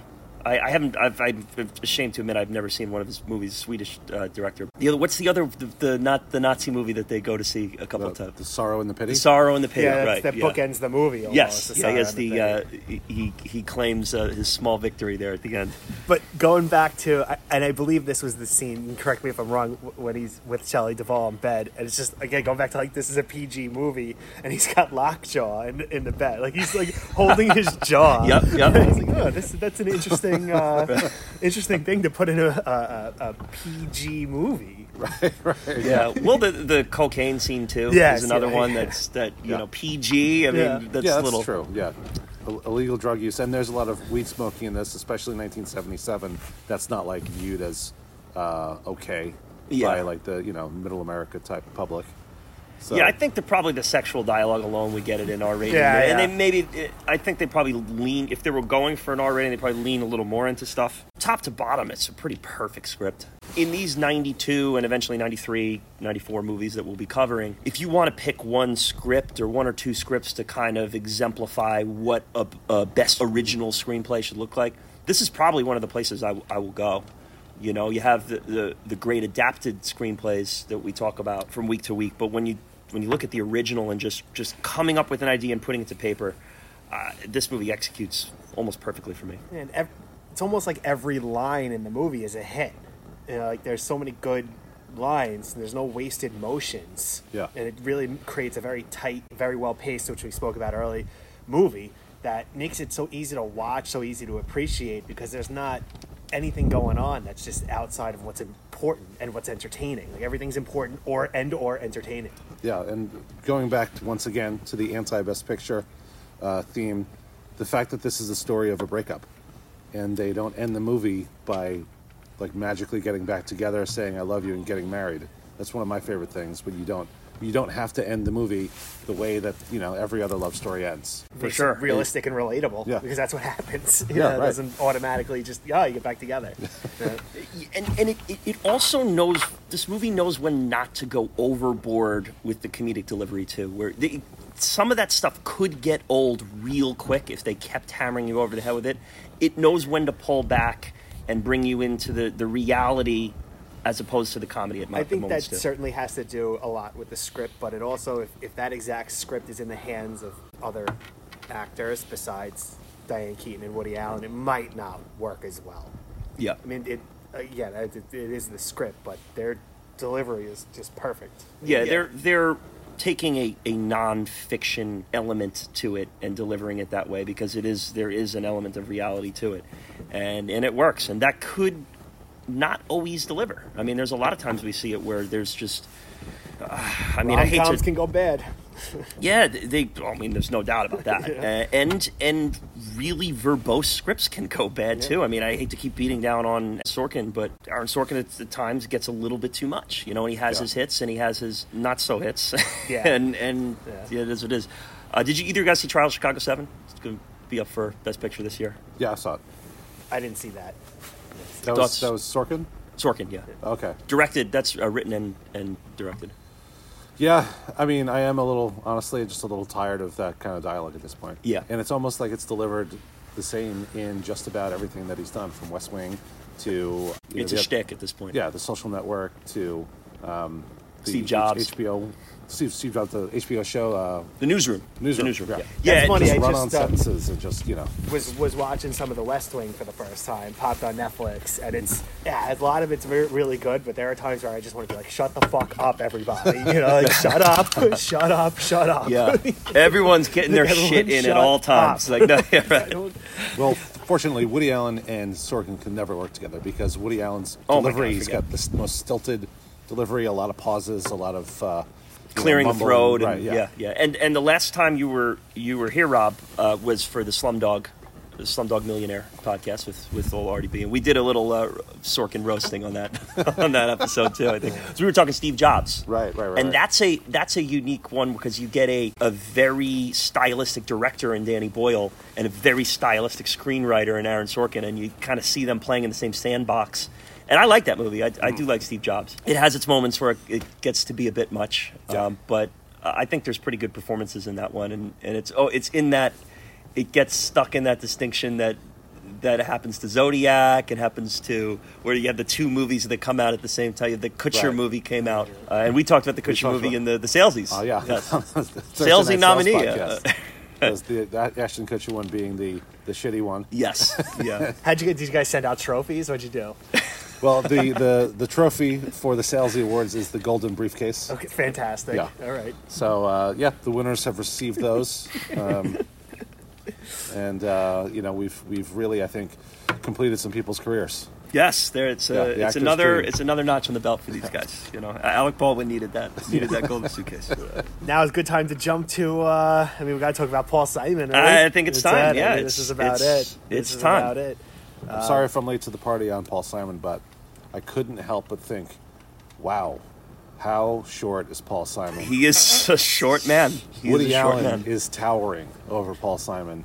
In the he is a short man. Yeah, uh, five three, I think. but obviously, Just, just goes to show when you could write music like that, Yeah, it doesn't matter. Nothing else matters. it doesn't matter. Well, here I am, shot in the darking Paul Simon's height. You know, Um, I mean, I'm, I almost don't want to be right. Yeah, well, I mean, Woody Allen might. I think is Five three, look at that. Yeah, Boom. five six, five seven.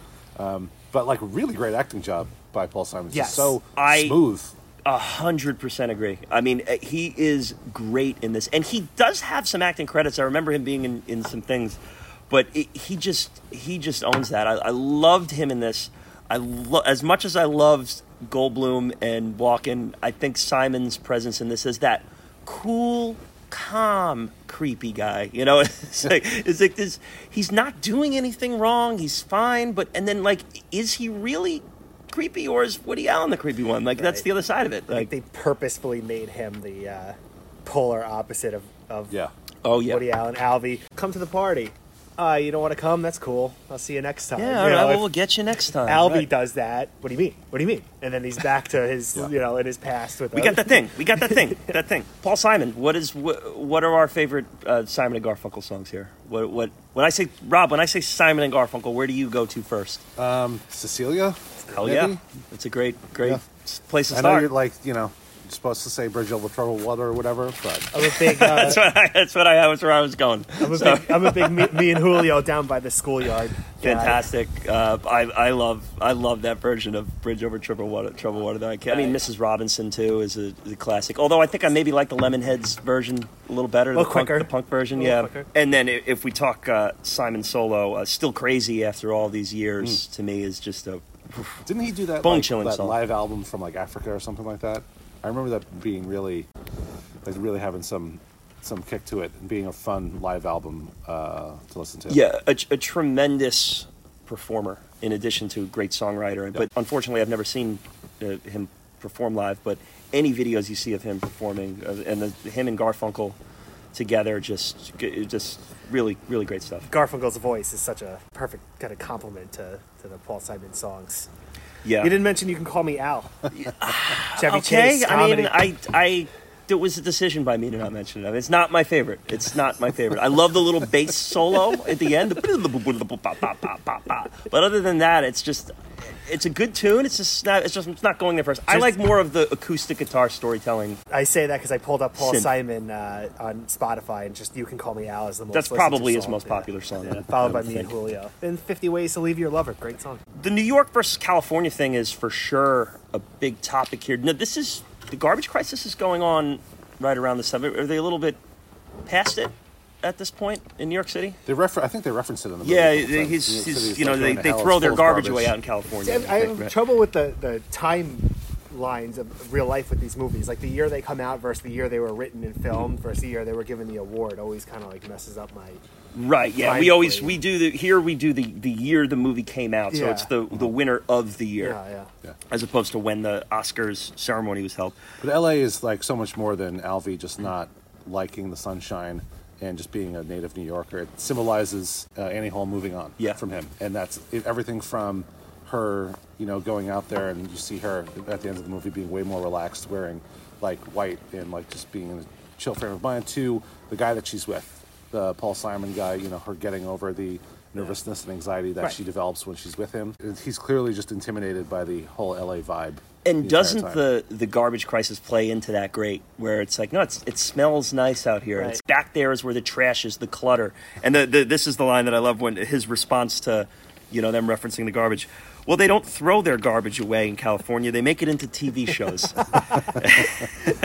and that, I mean, we, you mentioned the laugh track stuff before, and again, I I couldn't help but thinking of Curb Your Enthusiasm versus Seinfeld and the laugh tracks in Seinfeld and and Curb kind of taking the bold decision to go, no, we're just going dead silent awkward delivery. I've been kicking around the idea of using laugh tracks here at BPC. I think we should I'm start. not. I, you know, with the laugh track, once you start noticing the laugh track, it hurts. Like it, it really, that's all does you it, hear. does it affect your viewing of Seinfeld? I mean, I I feel like I don't even hear the laugh track when I watch Seinfeld. It doesn't affect my viewing of Seinfeld, but they are still doing it on some new shows. I know, like Kevin James has a new show on Netflix, and they've added a laugh track to that. That um, seems so It's so dated and lame. And especially like what? on Netflix, where you don't have to work in like a stu- like a studio type framework. You're definitely not shooting in front of a live audience. You know? Yeah, So like, I- why are we doing this? Maybe that will die with Tim Allen. You know, when, when Tim Allen retires and stops doing things, everyone will retire the laugh track. The visit to California, we talked about the Goldblum mantra, and uh, I, I love the juxtaposition of New York and California in this movie. Yeah. And I'm get, and I don't want to upset anyone, any of our West Coast listeners, but I'm j- I just get a little tired of seeing every movie set in California. It's just like Yeah. it's like 85 percent of these movies because I guess I get it. That's where the studios are, and it's easy. But like, can you give me like an Arkansas movie? Like, uh, like uh, can you give me like a, an Idaho movie? I mean, there's other states we can work with I here. know. You know, seriously. I Wherever- mean, where everybody lives, where everybody goes. They, that's I mean, they did New Mexico with Breaking Bad, and it was a fucking hit. Let's let's give me give me where's that Delaware movie? Like, Well, well, that's, we got that's the out great there. that's the great line in Austin Powers when they're driving around and Mike Myers says, "You know, I just noticed something. How the English countryside looks nothing like Southern California." because obviously they shot it in California. They didn't go to England to shoot it. Fantastic. I know. I'm totally with you though. Like they just had that. What was that movie two years ago or something? With it was nominated for some Oscars called Nebraska or something. And I was like, oh, is this the first movie we made set in Nebraska? That we're just still calling it Nebraska? Yeah. Yeah, mix it up a little bit. There, there are some Chicago movies.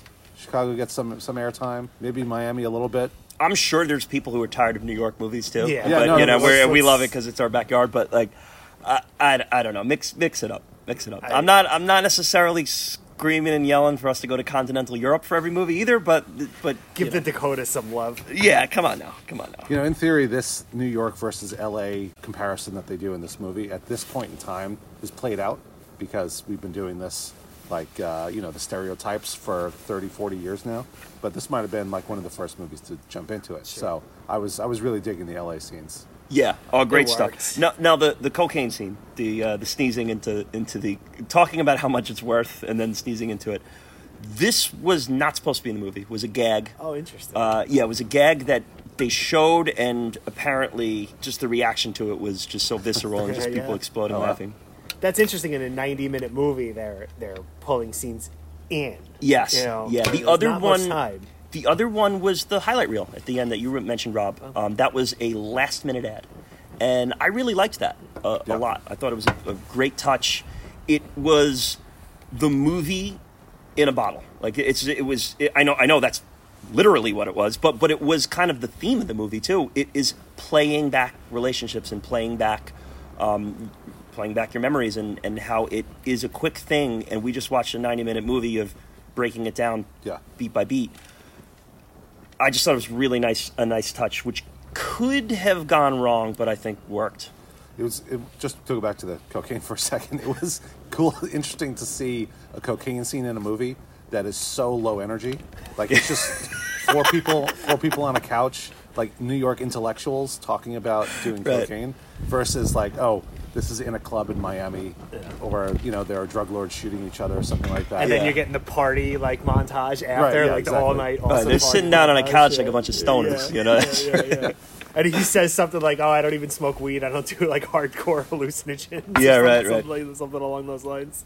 I, I actually believe it. I did not really love that scene. Like to me, that it, it, it kind of played like a, s- a sore thumb scene for me a mm-hmm. little bit, where little a little bit of the slapsticky humor Yeah. of the you know it was, it was like a gag, you know, and where the rest of of the comedy in this movie is really very intellectual. I thought that one kind of was a little. They went a little Three Stooges on us. Mm-hmm. The other thing here too is breaking up on a plane. I mean, is there worse form than that? so like, nonchalant too. She just leans over and she's like, "Our relationship isn't working." And- And- but it wasn't like it came in an argument. They weren't yelling. Just kind of like nonchalantly mentioned it. That's when they were doing in their heads too, like what they were thinking. They both wanted to Mm, break up, so Yeah. that's probably why they were both ready to get out. So it wasn't even a big deal. you know? Yeah, it's just yes. it's just you have a couple hours of sitting next to this person going Yeah. what what's next like you help each other with a crossword puzzle i don't like i, I don't actually another gag that was uh, done on Seinfeld. I wonder if they were inspired by this movie. Uh, true, Elaine, too, yeah. Elaine and Puddy break up on the plane. that's And the flight to get back india right Um, they're coming back from Oslo. Okay. And it's just they that's uh, vegetable lasagnas the Yeah, guy sitting next to them. Yeah, because uh, Puddy starts flirting with some gal across the aisle after they broke up, right. And he's he's like, "Elaine, I had to get on with my life." Uh, anyway, what's going on over there with you and the vegetable lasagna? i'm talking a vegetable lasagna but he's like my name is fred This Uh, guy is an idiot. He doesn't mean anything to me. I can hear you. Now, yeah, seriously, breaking up with four hours left to go on a flight is pretty brutal. brutal now where, where are you guys at with plane seats here what is what is your preference where do you are you uh, aisle are you window Well, I'll just say, in, Are you the, a, are you just a sick or just a sick fuck who loves the middle? Where where are we at here? in the COVID era, I got to give a shout out to Delta, who I'll be flying next week, that has eliminated all the middle seats. Hell yeah. No one's allowed to sit in Wow, middle seats love anymore, that. Love which is not only great from like you know a virus standpoint, but like those seats are so thin these days anyway. Like I don't know, you, like just having to be in contact with a stranger for three or four hours on a flight is so uncomfortable.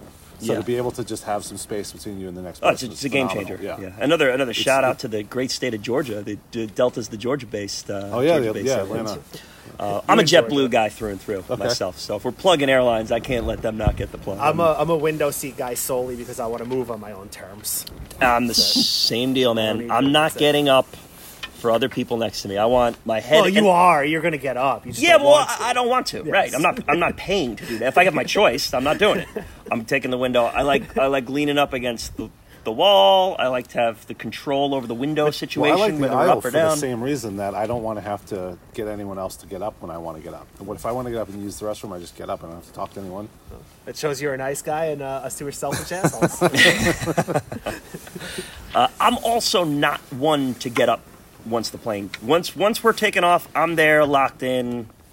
I'm I'm not going to the bathroom. I'm not getting. I'm not stretching the legs. I'm I'm I'm locked into my I spot. mean, you've done those those cross country flights though. Couple beers before, a couple beers on the plane. You I'm not saying I've never gotten up. I mean, I'm not come on saying I've never gotten up, but. I'm getting up less than the average person. It's not. It's not a. It's not a priority for me. Where, uh, but Rob, you're a taller guy, so stretching out the legs is a is a, is a thing. I did take. Um, I flew to Johannesburg, which is a 16-hour flight, and the guy, That's my nightmare. the guy who was Did you break up with someone right right right on the first hour? the guy who had the window seat on on you know because I had the aisle. That that guy didn't get up the entire flight. 16-hour flight. what a legend. Was he Yeah, dead? Legend. No, he was. I don't know, but I also. I mean, now you're now you're not sure. so any uh, we're, we're getting to the to the uh, the breakup, the them separating the stuff. We're at the end here. Yeah. I love the impeach every president button. That's just fantastic. Like, oh, here's your impeach impeach Eisenhower, impeach Nixon, impeach Carter, impeach like just like every president that there was there, he wants out. Fantastic. Just shows how like just Just how cynical he is. Yeah, he's so just a miserable fuck. person. Whoever's in charge, like, w- there's a system to impeach them. Let's do it, please. separating the books, you know, separating the books. It was like a book draft. Yeah, it was a little bit of a book Yeah. draft. Well, if it's my name's on, it, it's like, well, how do I know you didn't just put the names on the ones because you knew we were going to break up? What's, what's what are we doing That's here? always, that's funny to like when you break up with someone to like divvy up the stuff. That's Yeah. a funny way to do it. Like it's a very uh, yeah, adult way to do it. Just draft. Have it. Let's have a draft. Let's- yeah, and I want and this, you know, that. Rob, you uh, teased my DVDs b- before and my physical media Yeah. that I still cling on to. Um, there was a, a time period there where the DVD collection was that. It's like, well, okay, the movies Yeah. like they've kind of merged. Like, who's getting who's getting Shawshank? Who's getting Pulp Fiction? Who's getting Austin Powers? Like, you got to kind of figure it out. All right, we have three copies of Dumb and Dumber. I don't know who we're gonna give the third one to. It's like you have that know? movie that you don't think the other person's going to take, but you really want it, so you Right, kind of it's like, hold ah, off. yeah, there's a there's a tough stand up there. It's it's only a, a, a small capsule of time where that mattered, but it was a thing. Is there is there any other scenes here before we do the, the, the final ones here that we missed that, that you wanted to call out here? and just that end. I mean, the the, the whole end point where he quickly flies, well, quickly as far as where the, what the movie shows us, flies out, gets in the payphone, calls her, and then um, back to the driving when he's pulling out of the parking Great. lot. He does like hits every car, Fish out of water. hits every And- car in the parking lot. Yeah, and, and, and you know, saying about that uh, showing his lack of direction. But Yeah. Rob, you said it great too. Is not it's not just lack of, lack of direction in life. It's just the comfortability of New York City and, and where he's living in on that Yeah. island, and just driving is not that important in New York City. And Right. here we are in California, where Well, driving did, is on everybody's you know mind. They did do a, a quick, like two second, or probably even half a second flashback to the bumper cars when he was crashing his Yeah. rental car. Yeah. Great. And they said in the beginning of the movie, "This is how I got my rage out." And then after he breaks, or Annie Hall dumps him, he gets back in his rental car and then bumps into four or five cars. Yeah. So- it's a great catch. Yeah, Yeah. That, that's that's Yeah. probably what they were trying to show, and then the awkwardness of him trying to even give his license to the police officer it just Yeah. shows his he just doesn't belong there. Yeah. he just doesn't belong there at all. and it kind of is exemplifying that he doesn't belong in Annie's life. Is really Yeah. what you She's have moved there. on. The other side of it too is like this guy's on. He's got he's two divorces in. You know, let let her live a little bit here. You know, it's just uh, you see him moving on in, in the end and i saw I, I would see annie again that's when you get the sorrow and the pity and that's that, that brief sigourney weaver clip who's Oh, she, she just where she towers okay. over him yeah they show him when they're at, at the movie uh, at the movie theater it doesn't have a speaking line but And I think um, Annie needed him to grow as well, and I think they showed that with the singing. That's what I thought about the singing, where Yeah. her singing. I think they were trying to say her singing improved to the point, but I.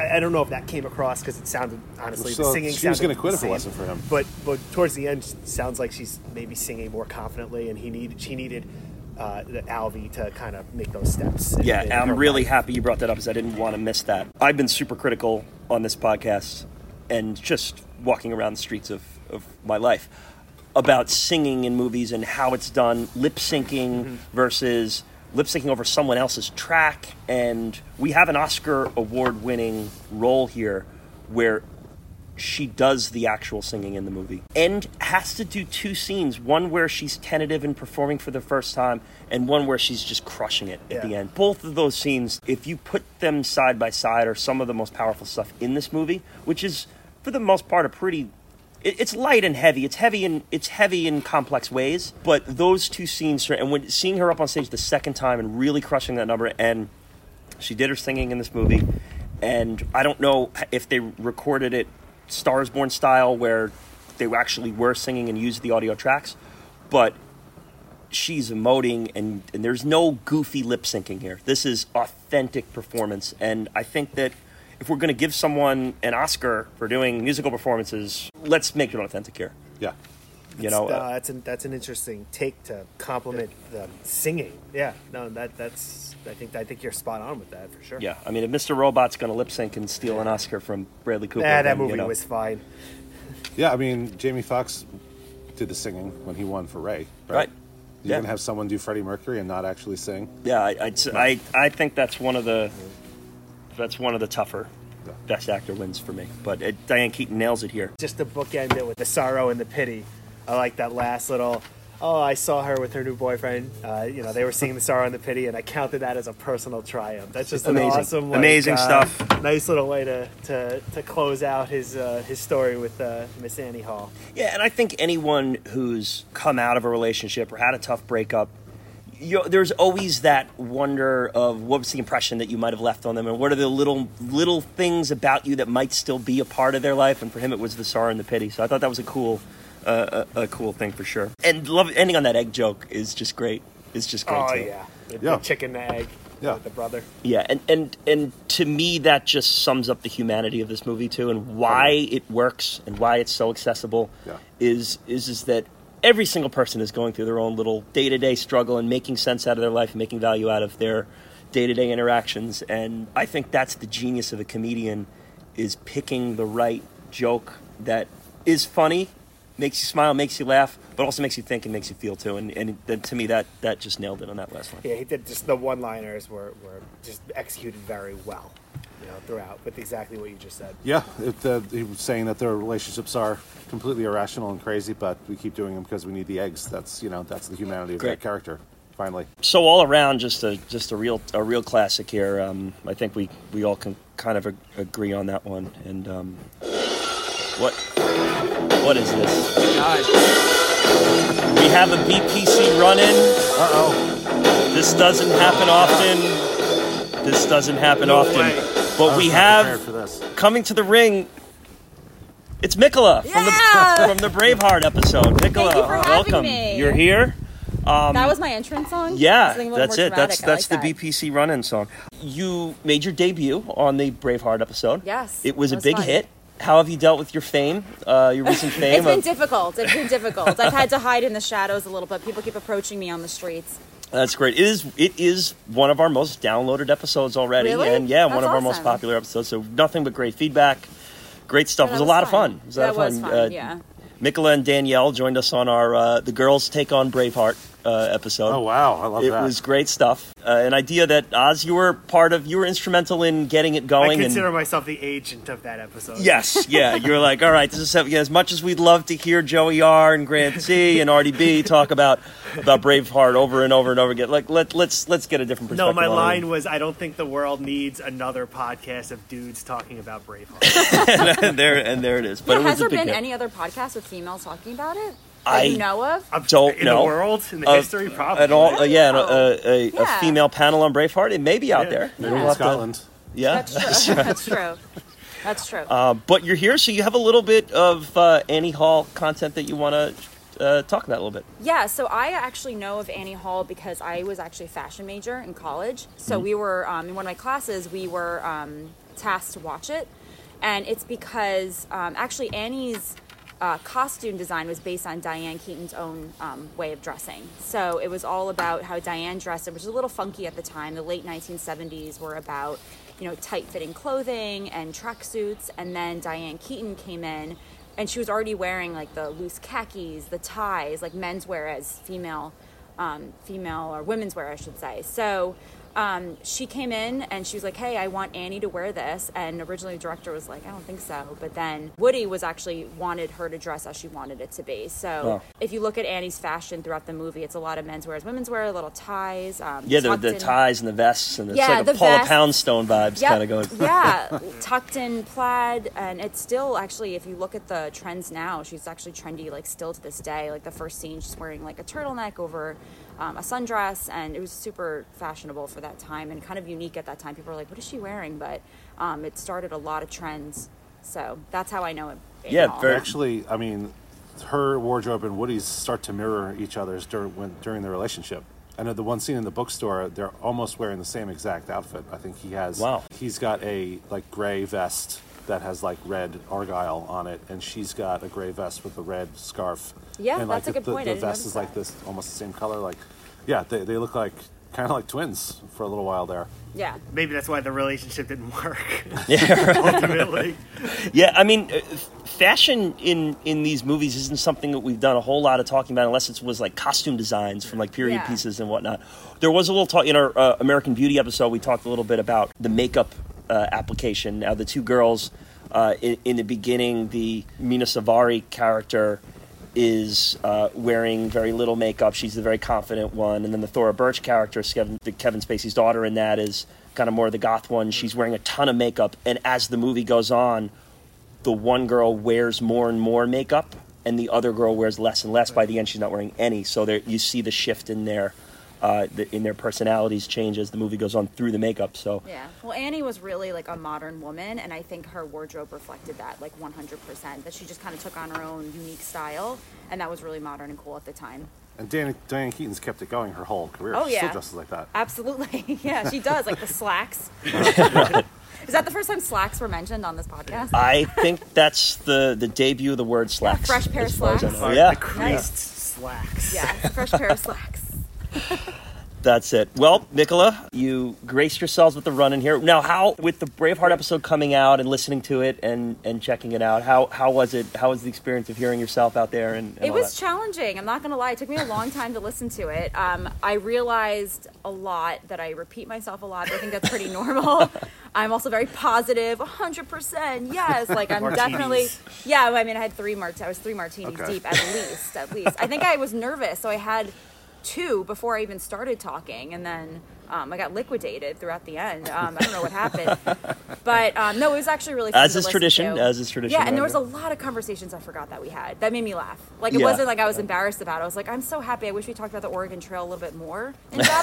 We got a good, good healthy amount of Oregon Trail in there. yeah, I was surprised. I was like, oh, Hunting God. an Oregon Trail was a major Yes. part of my childhood, you- believe it or not. yeah, I know, I know, but I forgot about that. But it was really great listening to it. And Do you want to recast any uh, cartoon characters before you go for Annie for Hall? Annie Hall? No, I haven't thought about that. Okay. That Yeah, you a lot could. You have an opportunity to here. You, you could smoothly do that if you want to take the, I can Snow White. recast Woody Allen as like a weasel. Maybe. he kind of looks like him.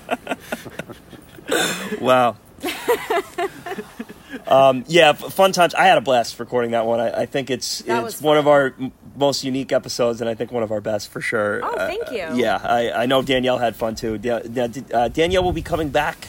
We're going to hear her again. West Side Story, right? Uh, West Side Story. It'll be, be Joey really. R and, and Danielle tackling West Side Story. One of the movies that, if I've got to be honest, is one of the ones I'm dreading to rewatch. Like that's that's yeah. So we'll see. I know they both are very passionate about it. Maybe they'll open my eyes we to some recorded things. Braveheart, I don't know, I don't know where you guys were, but Danielle was blasting West Side Story soundtrack. Yeah, oh, she's after- yeah. she's hyped about it. Yeah, so that really that's going to be fun. That'll be a nice season three, uh, an early season three can't wait to teaser. So that'll that be fun. And uh, Nicola, we'll have you back on for sure. You know, we're not ready to say what movie just yet, but we'll, uh, but maybe Just you'll kidding. just I'm just kidding. You never know. I, know, I, can't- mean, I'll- I'll all right. do I anything, lost enough friends. I know- lost enough friends with the exclusion of the Braveheart podcast. We're not. I don't need You to are do for that. The Got Godfather Gladiator. next week. awesome. That's good. I like The Godfather. Hey, actually. That was a good listen, movie. Diane Keaton's back too, so you never know. Yeah. You could run in at any time. But, Okay, perfect. uh, Well, I thank you for appreciate it. having me Thank you for joining us. Great stuff. Thank Amazing. you, everyone. Thanks for having me. Yeah. Great work. Well done, Nick. Fashion Corner on the, Fashion on the Corner. Best Fashion Picture Corner. card. Sponsored by the Gap. All right. You never know what's going to happen next here in the BPC I didn't know universe. that we had a fashion major at our disposal. I mean, she could come on every show and do some, some fantastic. Commentary love on the costumes. I love it. So next up here, guys, we're doing our uh, our top five 21st century comedies. This is exciting. Uh, I know, Rob, you were particularly fired up about this. I was, I was, yeah, just a little hard. more anxious It- about it it. is hard, I had to yeah. say no to so many, so many I Right. Okay, so the way this works is we're gonna we picked our top five comedies from the 21st century. So we're going the year 2000 or later, and we're going to start with our fives and count down from there. If someone has the movie ranked higher on the list, we're going to shelve it. We're going to wait till we get to that spot. Um, but we're also because this was so hard, we we're going to do a sixth, a, a just a, Yeah. a first man out, the uh, the sixth man award, if you will. My sixth one, I wanted to get in here badly, and I could have forced it in, but I just I couldn't justify it because for me, the five movies I picked are so unbelievably top to bottom rewatchable, and every single scene of them I love. And w- and if and I could walk in to the scene of any of these five movies and be in and love it and some of the movies that missed are ones where there's moments where I kind of like I'm like they drag a little bit and I'm not You're I'm not totally into this. aren't you?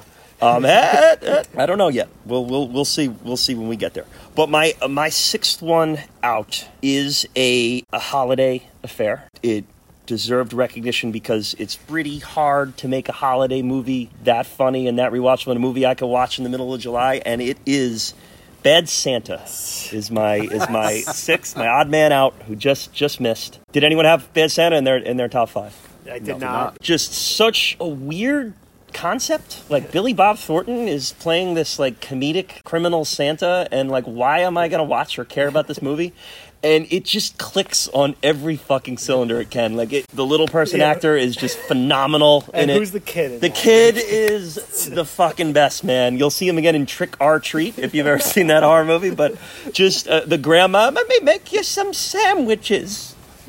Uh, just, uh, just fantastic stuff. It's a bizarre movie, and, and and that's the best kind of comedy. I Is the it. one that you just scratch your I head. it. I do need to say before I hop on is there's a little bit of a quirk to my list, and there's a movie I left out for kind of specific reasons that really, at the end of the day, might actually be a top five comedy for me. But I left it out because I had to make some adjustments, and we'll we'll get to This there. is we your go. show, Kieran But B. That's it. have to explain So, uh, Rob, odd man out for you. Who, what was your what was your sixth movie out out looking in? Just just to set the record for the rest of my list, I did choose to do what I tried to do comedies that fell into different types of comedies for me and, and represent a bunch of You them. did it. Yeah, you did an inclusive representative Yeah, list. And um, I will say, uh, just before you go, is it in season three we are going to be releasing our top ten series with Okay. our, our co-hosts here, and we're going to have our co- co-hosts give their top ten movie favorite movies. Mm-hmm.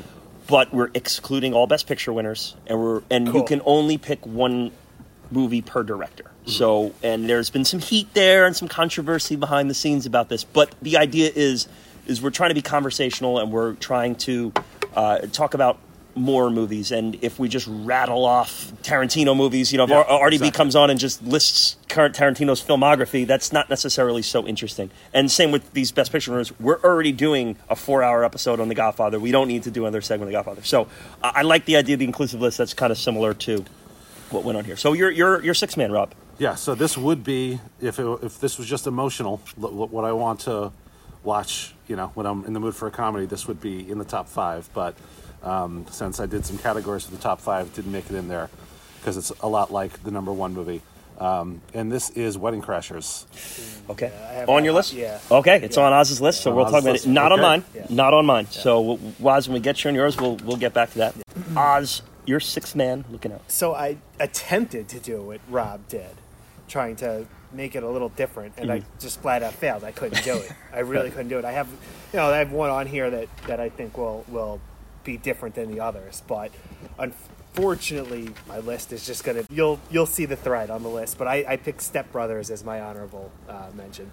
Wow. Okay. On on my list, so No. that's going to come up. Okay, good. I'll On your list, it. Rob. Uh, no, it's not. Okay. All right. So we'll wait. We'll wait on that one. So I guess we'll go with uh, number fives now. Rob, we'll go to you because yours your number six didn't didn't get uh, didn't get to the stage yet. Yeah. So So number five, this is a perennially great comedic genius, really, um, and it, it captures one genre, uh, probably better than any other movie in that genre. And this is the mockumentary. This is Best in Show. wow, Oz on your list? No. Not on mine. Let's go best in show. Fantastic. Yeah. So I mean, if you like deadpan humor, that you've got an hour and a half of it in, in Best in Show. Um, it's a, it's a it's a unique comedy in that like you're not probably going to be laughing out loud uproariously that that much, but everything just is has a little like such a unique sense of humor to it. Um, so basically, like if anyone hasn't seen it, it's uh, about I think four or five different groups of people that are, all have dogs that are competing in the uh, Westminster Dog Championship or whatever Best in Show is, and um, they all have their unique quirks. There's Eugene Levy and Catherine O'Hara that Oh wow. um, are you know they, they have a, a little terrier that they bring down to Philadelphia for the, the show. The gay couple in New York is absolutely hilarious that have their uh, Pomeranian or whatever it is, and then the high strung couple with their Weimaraner, um, and just like every single performance in the show i- in the movie is absolutely hilarious. Great, great. stuff. Mike, Michael McKean in, in that one too. Yeah, Michael McKean. Yeah, he's in the, the, the New York gay couple. Great stuff. And uh, I mean, I, I'm a I'm a, a big a, Mighty Wind uh, fan. Mighty Wind. so I don't know if that made spinal, but this is Spinal Tap, obviously. in great, the great 70s. stuff. And then obviously Schitt's Creek with that, Yeah. a lot of that crew is and then it's very super relevant today. They just took home all the all the Golden Guest Globes. directed it. You know, he's got a whole genre un- unto himself, really. Fantastic. Great, great choice. Great choice. So Rob's number five is best in show. Oz, what do we got next here for number five? Uh, I have Wedding Crashers as my number five. Okay, so let's not on my list. So let's talk Wedding Crashers. Yeah, Uh, Oz, you start with, then we'll kick, kick it over to Rob because it was on it was on his honorable mention too. Now it's just in the peak of these guys, right? You know, these guys that I'm talking about, like the Vince Vaughn, the Will Ferrell, Yeah. uh, The Will Owen Ferrell kind of yeah. heat check cameo. Yeah, yeah, yeah. I don't know what else to say about it. I think that's just it's it's it. You know, these movies tend to be the one thing that these comedies did in that era. They tend to extend out a little long, front to back. It's a hilarious movie. This is I mean, as Vince Vaughn as Vince Vaughn Yeah. ever was, Yeah. and this is his, the this is pure uncut Vince Vaughn in this movie. And I think if anything's really distinct about this movie and that era is that it's a hard R, oh yeah, yeah. yeah. harder. There's To like the a lot point- of nudity. There's a lot Yep. of like aggressive um, comedy that would probably you know result in all kinds of Twitter outrage these Yes, days. Yes, very, and, and I Um, think there's a lot of that in the 2000s in general, like just a Yeah. very vulgar social comedy. Yeah. And it seems like that has died outside of South Park. You know, South Park's the last entity that's allowed to continue to do it for some reason. Yeah. But and I think that's kind of a lot of reason why a lot of comedies are not so funny these days as Yeah, far I as mean- movies go. I mean, I'll just, I'll, I mean, I'll speak for myself. In looking at this list, and we're covering 20 years, almost all of my movies I've even considered were between 2000 and 2010. The 2010 to 2020 just did not, there was not a lot that I even really even considered. Yeah, well, I mean, you know, a lot of comedy, not all of it, but a lot of it comes from saying things that you're not supposed to say. Right. And that's pretty much been dismissed from the world of comedy. Right. Yeah. It's um, not allowed to do it anymore. Wedding Crashers falls into the interesting question of can you make this movie today? And I think there's gonna be a few movies you- we're gonna I discuss don't, know if you. I don't know if you can. I don't know if they make this movie. Well, I don't think they make it today because these type of movies aren't being made right now. Yeah, but I yeah, think yeah. maybe ten years from Yeah, now. you might be right. You know, like, so I think that we'll get It's we'll not a hard circle back. Once everyone gets their rocks off. Yeah, we'll we'll circle back. This is how it works. Like it's, I think it's a lot of these things are cyclical, and whether they should or shouldn't, that's we'll leave that up for interpretation. I'm not making any kind of social commentary about that. I to just think we'll see this stuff again. We used to watch the first 20 minutes of Wedding Crashers to get psyched up to go out on a Saturday night. Right. So why is it not on your list? No, like I said, if it was if this was purely an emotional list, it would be number two on my list. Yeah. But I also between this and Step Brothers, I was like, how many Will Ferrell movies can I have in my yeah. top five? Well, I that's part of that was part of what my little preface about having to make an exclusion that I didn't necessarily Yeah. want to, but have to you know kind of keep things keep things even here. I will go with my number five here, and this is a movie that. This is the, probably the one on my list that the other four I think everybody loves and everybody thinks is funny, but this one is just one that I just personally love so much. I can watch it and rewatch it and rewatch it and just keep going with it. A Jason Segel captained movie uh, with with the great Paul Rudd at his side, and it's "I Love You, Man." Oh yeah, yeah, yeah. I love you, man. Yeah. Um, just whether it's Lou Ferrigno or Rush or Rashida Jones, it's just every part of this movie fucking works for me. It's just the the concept of not having any friends and needing to assemble a, a, a it's just like it's so goofy, but kind of like. You could see it happening, you know, like uh, someone just like, oh, well, just I don't, I'm not ready to assemble groomsmen or even bridesmaids or whatever it is. It's like it's just it's a little it's it's a funny concept. The whole rush element of the movie of them them playing the, the the Rush cover band songs and Rush never made it into my world musically until this movie. This is how I discovered Rush. I think I this was might like, how did I not know about this band? These guys, This- these guys are awesome. maybe how I discovered HBO programming too, because they're like ar- like arguing about what you do on a Sunday night, and Paul Rudd's like, "Oh, we watch HBO." Like, It's like, have you ever seen HBO programming? You're crazy. It's amazing. you have the breakup of you have the friendship breakup in this movie too, where it's uh, it's the the two guys the two guys together like all right and goes, you know what man, I'm gonna need my lost season two DVD back. Where you know uh, Chloe's really wants to know what's going on in that hatch, man. So I, I gotta have it back. So it's so good. Um, and Ru- Rush, I, Rush is the band where it's probably like the three greatest musicians ever to not have a song that anybody cares about. you know, like you have you have Yeah. Neil Peart and Geddy Lee, and they're just they're just so good. Yeah. And so Canadian that I just don't think anybody really had the one song that was just, oh, this is their Hey Jude. And I mean, I love Rush, like uh, Yeah. whether it's Limelight or, or Tom Sawyer or Fly By Night. I mean, I just uh, X Y Z. It's, just right? yeah, Like- I just love them. I love them. But I totally get Yeah. why anyone could be like, "Uh, Rush, um, I'm sure I'd know them if I heard them, and then you play them and they go, no, I don't know them. uh, they're just that band. But just it's a very funny band for two guys to care so much about. Uh, which is another reason why uh, a different Paul Rudd movie, which just missed my list, and we'll talk at the end. Role models. I don't know if Oh, that's on anyone's yes, list. yes, with Steph Levin. Kiss is another amazing band to have as your favorite band. Like I it's just incredible, and to center a movie around Kiss and and uh, what's the the role playing? What is it? Um, Uh, I have no idea. the LARPers, the LARPer, yeah. Yeah. the live action role playing, the LARPers. Uh, just a very funny concept. I wanted to get role models in here so badly and Mm, just couldn't justify it because some of these are so strong.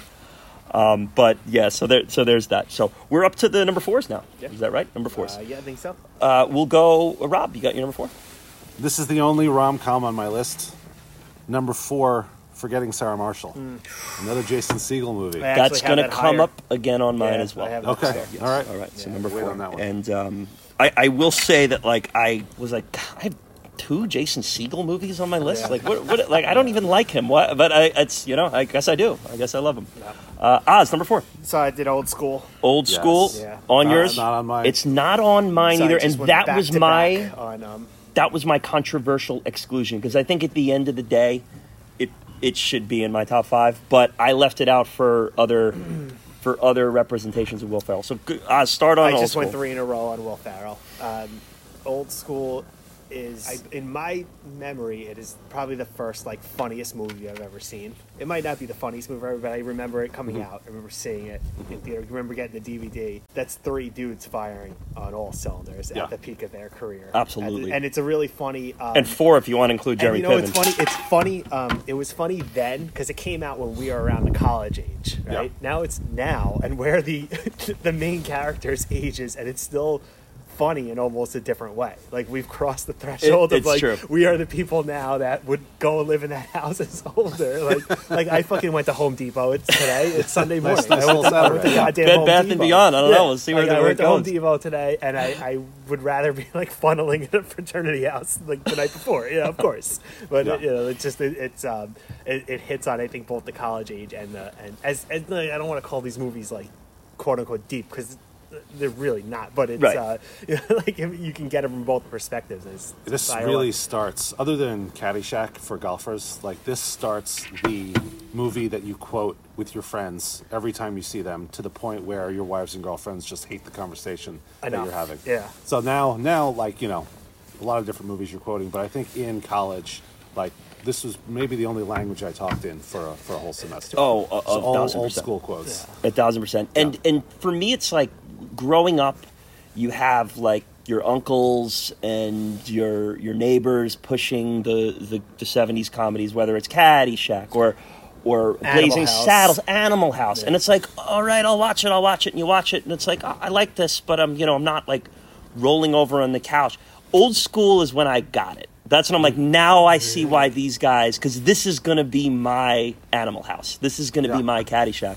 And that's what it is. And, and you know, will will our kids like look at, at old school and think it's funny when they're when they get to high school? And oh, who knows, you know? But I know, but people that are in college now probably look at like Neighbors with Zac Efron as like their old school, and that's just you know a little depressing. Comedy's, comedy's a weird subjective thing. Yeah, it is true. And and two unbelievable television entities in in this one just really clicking on all cylinders. And uh, Jeremy Piven, Piven, is yeah. number one. Like there was Jeez. a, there was that that snapshot in time where he just had the microphone in his hands and he was just slaying. And this movie and Entourage are just like the Yeah. world. The world. He had the world's ears. yeah. Yeah, they were ready to go. and he's the Piven. He, this is like peak Piven, which was awesome, and uh, he's like the fourth funniest person in the movie. Yeah, uh, uh, yeah. maybe you know, like Yeah. But he's probably my favorite part. Of the movie, you know.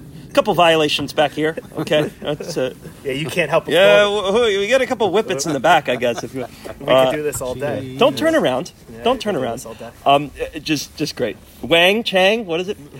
Uh, the other one is uh, Elisha Cuthbert, and and just you know her, her coming off of Kim Bauer on Twenty Four, and in that in that role, in the regrettable uh, presence in the movie is the high school girl that sleeps with the If- guy who doesn't even belong hanging out in, In, college. in 2021, she's probably college age, right? Ye- if they yeah, make that, she's not. Yeah, and she's age anymore. smoking hot in this movie and every movie she's in. Girl Easy. Next Door, I think, is right around the same time, and her as Kim Bauer. She just had that moment of time where where she's just uh, everybody's number one. So great, great stuff. Artie Lange appearance in that show. Yeah, yeah, Artie Lange in the mix that too. movie. And and Snoop Dogg making an appearance at Mitchapalooza. Snoop a loop, Snoop. I mean, we could go on all Yeah. day, and I just You know think what? there It's will- now my number one. and I'm and I'm so Now it's on ashamed that I everyone's did not include it. And I, I cut it I cut it short for two other Will Ferrell That's movies, okay. but all right, go ahead. All right, so we're up to my four here, and I think my four is probably going to appear again, and that is super bad. Oh, I have yes, I we're going to see. higher.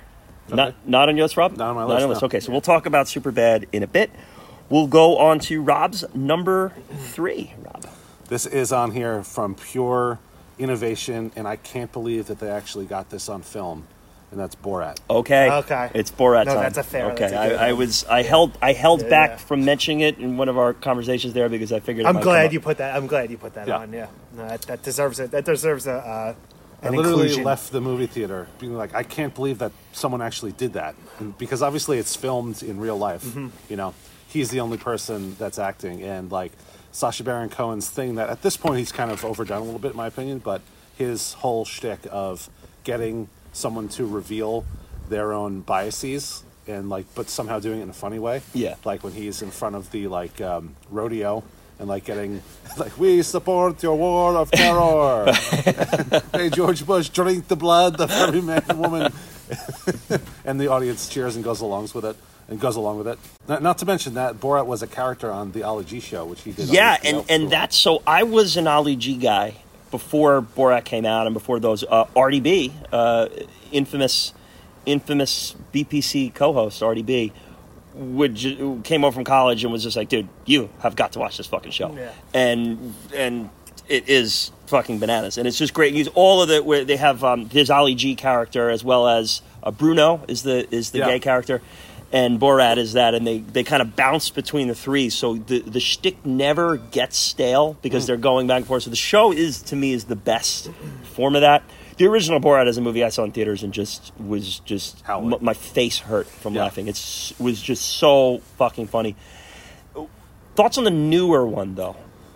Thing Just with- won a bunch of awards. I haven't seen that. I haven't seen that, but I would say the the Borat was at a time where he was really at a at a and he, he probably still is at a peak creatively, but he just can't pull it off because of who he is now. But like at the time of, of, of Borat, he was able Well, to kind of now he's famous, so yeah, people recognize yeah, him. Yeah, he's now everyone's and, and in the, the social media era. Not that that wasn't there was some social media. Right. What, whatever year I was, what year was I that? forget what year it was, Yeah, but it was like definitely in the uh, zeros, like, right? No, before no, information yeah. traveled as fast So like now now. it's we're in, we're in such everyone is so hyper aware of of everyone's going to have a camera because everyone has a camera in their pocket that it's way harder to do. That he, there's no way he could reach the heights of of, Yeah. of Borat. It's Yeah, still and as possible. as hard as I laughed and as funny as I thought the first one was, is that's as unfunny as I thought the second one was. And I think a lot of that is, as what you're saying is just they had to lean on too much plot because they couldn't. Yeah, they couldn't else- use uh, Rob. Yeah. What you said, his tactic of just gonna sneaking in and, and making people Mm-hmm. r- reveal themselves.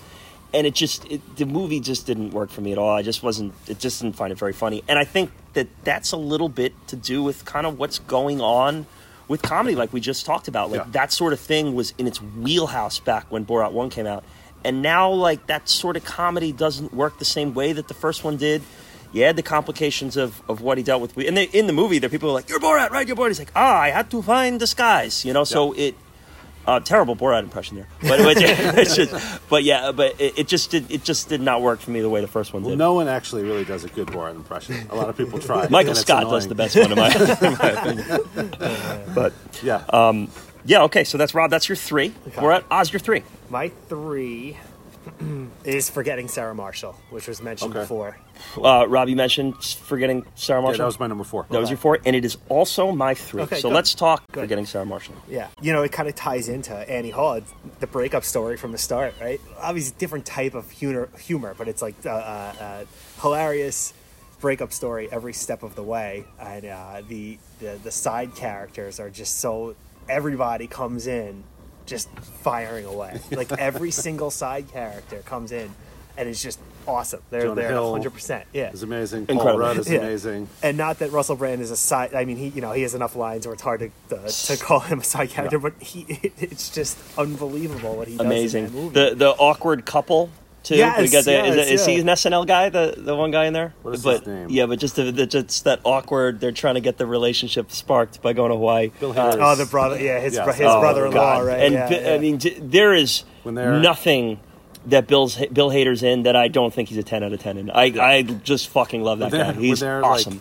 Like, after the breakup, Bill Hader's like takes him out to a club to like try to get him to you know be around some some people, and you can see just how uncomfortable Bill Bill Hader is in the club, just kind of looking around. He's like, "We need to get out of here." He's, it's like you don't need to put your P in a V right now. Yeah. Now I need to B my L on someone's T's. and similarly with um, with uh, like Diane Keaton being being uh, uh, a pretty strong counter to, to Woody Allen. I mean, Mila Kunis is not the she's not this like sad sack person that needs to be saved, and you know she's kind of like an independent, good pushback on uh, on, on the main Unbelievably character. beautiful And- in this movie. Yes, yeah, she's Like maybe one of the best faces, Yeah. most beautiful faces. Uh, It's Hawaii, goddamn it. yeah, and you're in Hawaii. It's just so rewatchable. I Yeah. throw it on at any It's point. one of the more rewatchable Yeah. movies. So this is a movie that I avoided for the longest time. It pissed me off. The idea of it pissed me off. I, I irrationally don't like the idea of a fictional character dating Mila Kunis. You know, I, I don't. I to me, I still have a chance. Like that's kind of how I look at it. And it's going to be Jason Segel, and you got to be fucking kidding me. So like, just the whole thought of it just infuriated me. Uh, this movie's incredible, and it is. She is so good in this. She is just perfect for that role. Kristen Bell does a great job on the other side of it, and I'm foil. not the biggest Kristen Bell fan, but she's aces in this movie. Uh, they're both so. I mean, uh, all right, they're both so hot uh, for for their different reasons, you know, and it just is just so it's so perfect. The Russell Brand factor, you got to Yeah. be kidding Yeah. me.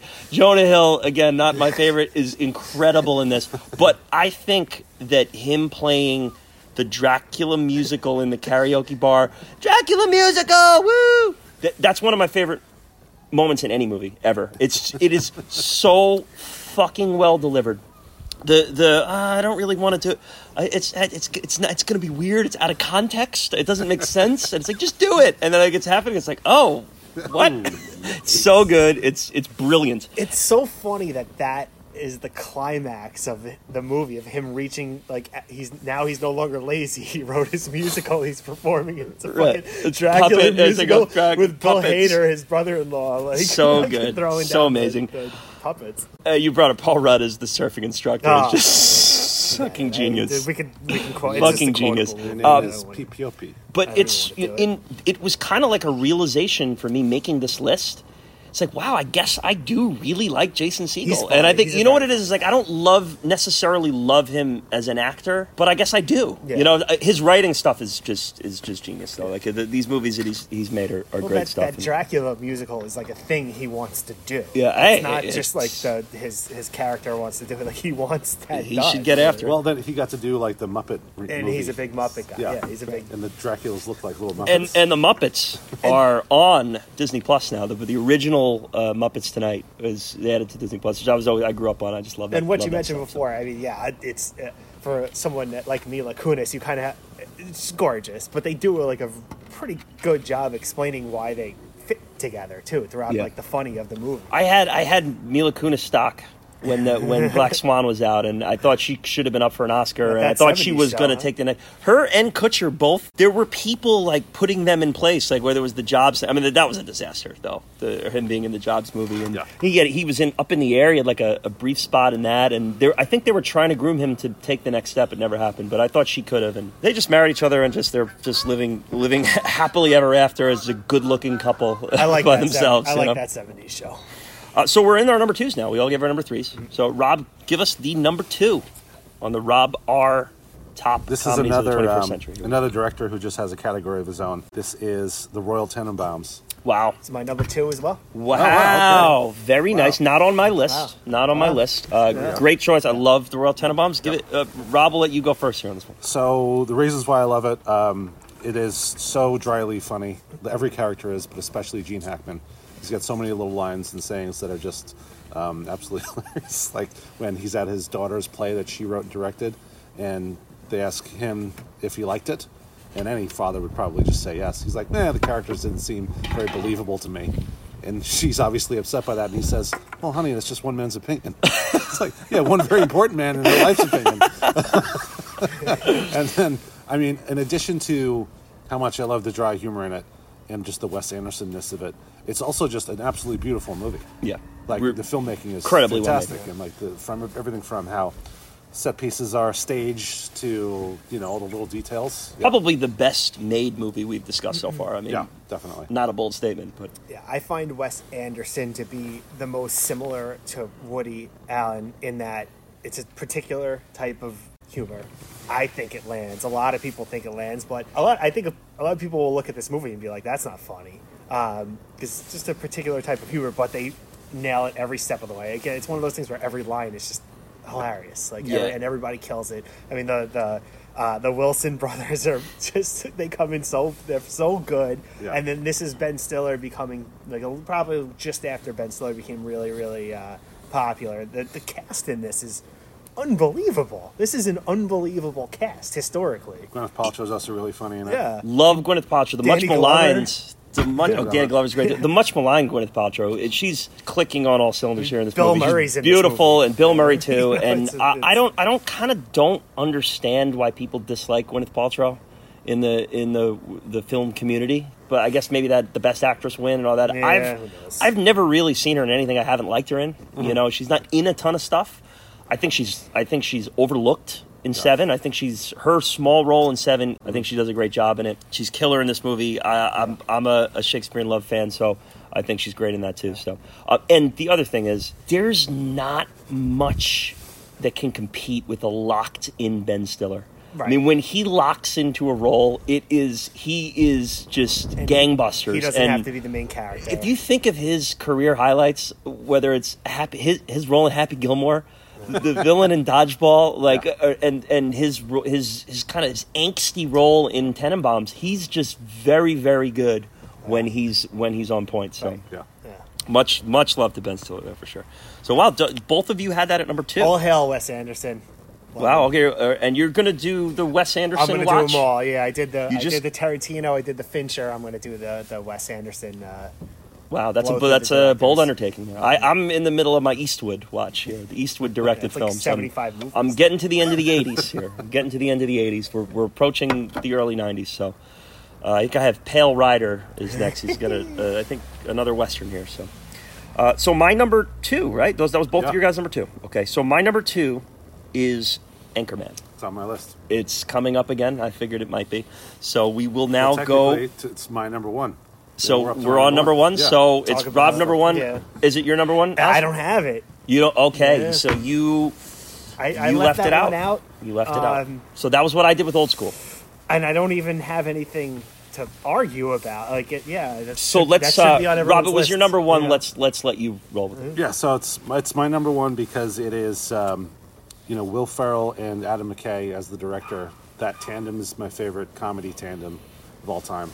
You know, they've they've done, uh, you know, they had this unbelievable run where they did that, and then Talladega Nights and Step Brothers, and obviously all the stuff they did on SNL together, from Cowbell to you know, you know, Get Off the Shed and all of Will Ferrell's most famous sketches. The kitten and the and Yeah. the yarn. It's actually just like I think the the plot is really like perfectly laid out because it's a redemption story and meeting Ron Burgundy when he's it's just like the exposition the first 10 minutes of the movie like his normal usual world it's just some of the funniest shit like Cannonball. it's, That's it. he just thinks that he is absolutely the shit um, and then obviously it's disrupted when uh, Apple, uh, Christina, Christina Applegate. Applegate comes into the mix and you know now he's got a female uh, counterpart and he just you know that, that breaks his brain And he's fighting time too. Like he's fighting Right. society kind of Yeah, thing. exactly, It's, just- yeah. it's actually Yeah, just and the the idea of doing like boisterous, sexist newsmen in the '70s as, and this is like their first big movie they got to do. Like Yeah. Will Ferrell was in, he was in uh, Night at the Roxbury. He was in Old School. Yeah, he was, wasn't like, the not main guy. This yeah. is where he's the Yeah. guy on the and This is his first yeah. starring starring Yeah. role. Yeah, so the entirety of my adulthood, almost the entirety of my adulthood, I have praised Anchorman as the best comedy ever made, and uh, it isn't number one on my list because of the past couple of years. I've just a, a, a certain movie has hit me in, in a way where I just think that that's taken the top spot.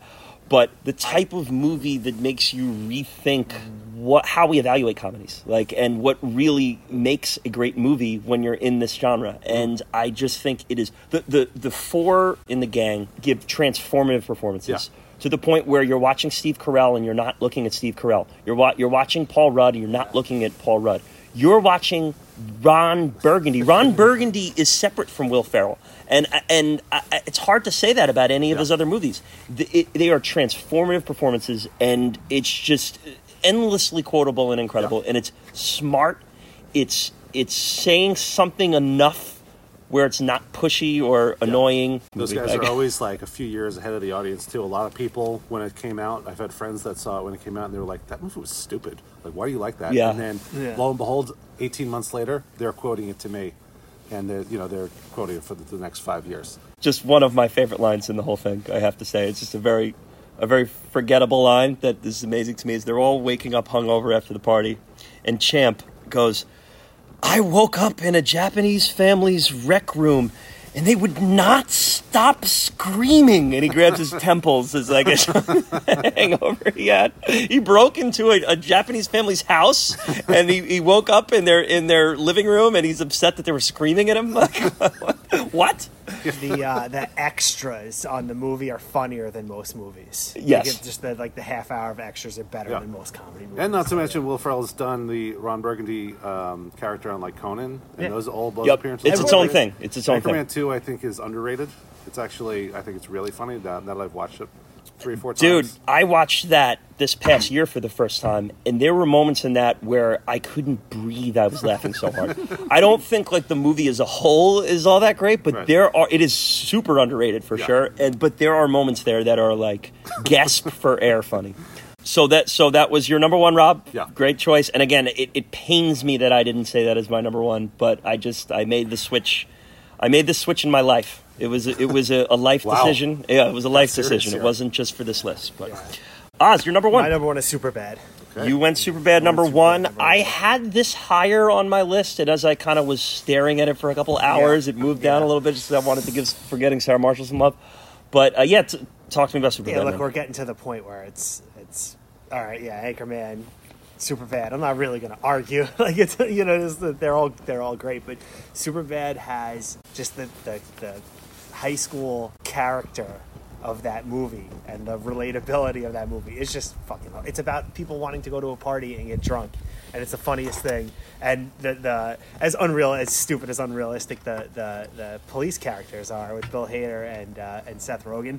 I would watch a buddy cop movie with those, Those two guys, definitely, yeah. Incredible. and it would it would be amazing. And they're like two add-on characters, and it's just it's, it's just incredible. I don't know what else to say. Yeah. It's um, you know, just uh, the, the the Their scene where they meet Charisma. meet, meet McLovin is unbelievable. yeah the charisma between them and the McLovin thing is just. And it's so- McLovin's the low key MVP in that one. I mean, he ju- is Yeah. just so. look at his I, ID and I- like your name's McLovin. where's it's just one name. What the fuck? And it's, it's, it's just about like it's just about kids trying to hook You're an up. Irish R and B singer. uh, it, it's it's genius. The movie is genius in its simplicity. It's just Kids hooking up, trying It's to hook just up. kids That's trying right. to get beer to go to a party. They're dodging the cops. They're just they're they can't quite figure out this. They're they're planning for college. I mean, it's it's senior year in a nutshell, That's and just it's awesome. And and I think that sometimes with comedies, that's the best way to nail it. Is is you're either going to go to something so bizarre and elaborate like Anchorman, or you're just going to be very Yeah. simple as just Yeah, just it's- kids. just break it down. Let's let's figure out the plot points or get beer and get laid. and the know, it's performances of the main three are just are just incredible. The uh, Jonah Hill, um, the the actor who plays McLovin, I think he's just he's, he's called McLovin by his friends and family at That's this point. That's it. Uh, and Michael Cera too, just so just so good. Yeah, it was my uh, it was my number four. So I had I had forgetting Sarah Marshall on at three and Anchorman at two. Uh, so we're, we're right there with I it know. too. But yeah, it just just again again Bill Hader, great stuff. So we're up to my number one, and this is like I said, it was a, a life changing moment here when I I came to grips that the Wow. best comedy ever made where we're going. is Step Brothers. Mm-hmm. it is it is my number one with a bullet these days. It is insanely absurd yeah. and it shouldn't work on so many levels. It should be the cringeworthy comedy that people bring up in passing to laugh at, but it is it is performed at an award-winning level for me. There's all of the leads are just incredible. Every single one of them. I mean, whether Yeah. it's it's it's Richard Jenkins or or John C. Reilly or uh, Mary Steenburgen. I mean, they're all just so fucking great with with the. It's it's the kind of thing is like when you see that championship team that you look at and you go, you don't really understand why they won the championship. It's because every single position was played to perfection by the role player who who was playing it, and Derek is the funniest fucking part of that movie. yeah. His every single line he has is pure gold. And it, it just, I, I was on again this week and I, I was doing something and I sat down on the couch and I watched it in its entirety. Uh, Horatio Sanz with the, the, the Billy Joel, the 80s Joel, just only do 80s jolts. pure fucking gold. Just, just great. And, and, and definitely the, the peak of uh, Rob Riggles. Rob, Mm-hmm. yeah. yeah. Yeah. Bow! Bow! what is he, is he saying? wants to Pow? shout. Your brother wants a shot at the Catalina wine mixer. I mean, they make T-shirts about the Catalina wine Yeah. mixing it. You actually Catalina watched fucking him wine eat mixer. a man's penis? Oh, it was in it was in international waters. it. That movie gets funnier every time I see it. Still to this In the day. car, let's go. Dane Cook, 20 minutes. the family singing the Yeah. Guns N' Roses Yes, song in the yes. minivan. Uh, is it just is have you ever not smiled watching No, that scene? Is no. it you can't deadpan watch that I- scene. You have to smile. It is fucking amazing. I love Guns N' Roses, and I know they're they're kind of making fun of it, and I still think it's the funniest fucking like. I think they're ever. glorifying it. It's I don't really see them as Who making fun of knows? it. I mean, they're turn- th- just the concept of that's the song they tr- like "Sweet Child of Mine" is a family a cappella song, like ba da bum ba da ba da bum. I mean, it sounds great. uh, uh, amazing, amazing stuff. You're coming in late. You're, you're flat. You're flat. And then th- him driving into the oncoming traffic and Jesus Christ! So, all right, so that's Good it. That's, uh, the, add us if you disagree. If we forgot one, if we missed one, I don't. You know, I'm we'll- not on Twitter or Facebook, so at The- at the podcast, Karen will at Best me. Picture Cast. Get us. Get us with it. All right, now we're going to do our awards section here, our BPC awards, and we always start with MVP. Annie Hall. Who is the MVP of Annie Hall? Oz, you want to kick us off here? Yes, I. Uh, the MVP is Diane Keaton. Title I've- character. yeah, everything I've said throughout it, it's uh, as great. This is definitely a Woody Allen vehicle. Um, he was aw- awesome in it. Uh, he deserves a lot of accolades, but this movie probably falls flat on its face if you don't get a performance like Diane Keaton as the title character. So, cheers to you! It's one of the best performances of any of the Best Picture movies I think that have been Wow. covered on this this podcast. And and she, that's a, a very easy. This was the easiest one for me, and it's Diane Keaton. Love it. Rob. I have a, kind of a blended answer here. Okay. And this is going to Make be it your own. The character of Annie Hall. So I, I'm agreeing with you in in, uh, In some ways, Oz in spirit. Yes. Roger Ebert said uh, in his review of the movie, women put up with a lot in Woody Allen movies, and Hmm. I'm going to say Annie Hall's right up at the top of the list of shit she has to put up from Alvy Singer. It's probably one of the most annoying or most difficult people to be in a relationship with. And she also, that character evolves the most throughout the course of the movie, like we mentioned before. She went from an insecure wannabe singer who never got up on stage to being like having a deal, a record deal with like Paul Simon out in LA and gotten past all of her anxieties and challenges she was dealing with. So uh, she wins the, the character of Annie Hall wins uh, MVP, but as far as like the person involved in the movie, it's Woody Allen. Not only because of you know him writing and directing and starring in uh, Best Picture winning movie, but because this paved the way for so many other of these kind of underdog leading men that we see in movie and TVs for the next 30, 40 years. for sure. And I'm going to go with the unpopular but obvious answer here in saying that the MVP for me is, is Woody Allen. He's the writer, director, star of this one, nominated for all three spots. But I'm mostly going off the fact Seinfeld eh, is one of the most important comedies, comedy shows, comedy entities ever made. And Curb Your Enthusiasm rivals it. And I don't think either of those entities are the same without Woody Woody Allen's delivery of Annie Hall. Uh, I, I think that he unknowingly shaped both of those massive entities. Whatever he is as a person is what it is, but I think that I think that Annie Hall is an extremely important movie. It's a, a very important film, and it's shaped modern art more than people understand. And and I think that's because of Woody Woody Allen's vision here. So That's all my fair. MVP. Yeah, absolutely. I, that's a- an agreeable choice from both of you. And it, and it's and it continues on. I don't think you have people like Seth Rogen and Jonah Hill starring in comedies as the I, right. as the, as the leading man if you don't have Woody Allen. LVP is next least valuable player. Yeah, I'm going to go with the character of Rob and or Max. I mean, he, he moves. He maybe this is uh, Woody Allen just shitting on L.A. like unfairly, but as soon as Rob moves out there, he just becomes a douche. Um, adding the fake laugh track on onto his uh, sitcom, and then you know having a threesome with the 16 year olds, which is, is actually illegal at the time that this happened. Yeah. Um, not to mention just how you know awful it is, but uh, yeah, I mean, the guy's just as much. I mean, as much as of a great contrast to Alvy he was in the beginning of the movie, and I was like, this is the guy that Alvy needs in his life. He showed his true colors, and uh, for that, he's the LVP. Yes, I, I actually am in full agreement with you. Um, I don't. Even, I don't think he was even that bad, but in a movie that uh, there's really not much to criticize. That he's he's one that really didn't bring as much to the table as possibly could have. So uh, I, I'm in a, I'm in agreement with that LVP. It's a clean sweep here. Tony Roberts is my LVP in a movie that's so tight as this, and you have star-making rookie cameos coming in. Like it's just it's very hard to exist in this movie as a as a plain character, and he kind of is that uh, here for me. So it, it, it again, it's not that he was bad. This is a close to perfect movie, and he just is. He's just not. He's not hitting the same notes as everyone else. I had to so. think like hard on this LVP. Yeah, This it wasn't it wasn't an easy one, but he's 'cause he just he's just dr- dr- drags behind the rest a little bit. Participation award. This is our honorable mention award. We want to shout out someone else. Uh, there's so many options. This one, there really are so many options. So, what, where are we going? Uh, Oz, you go first. I'm going Chris Walken. Okay. um, and we, we we hammered it home before. What else needs to be said?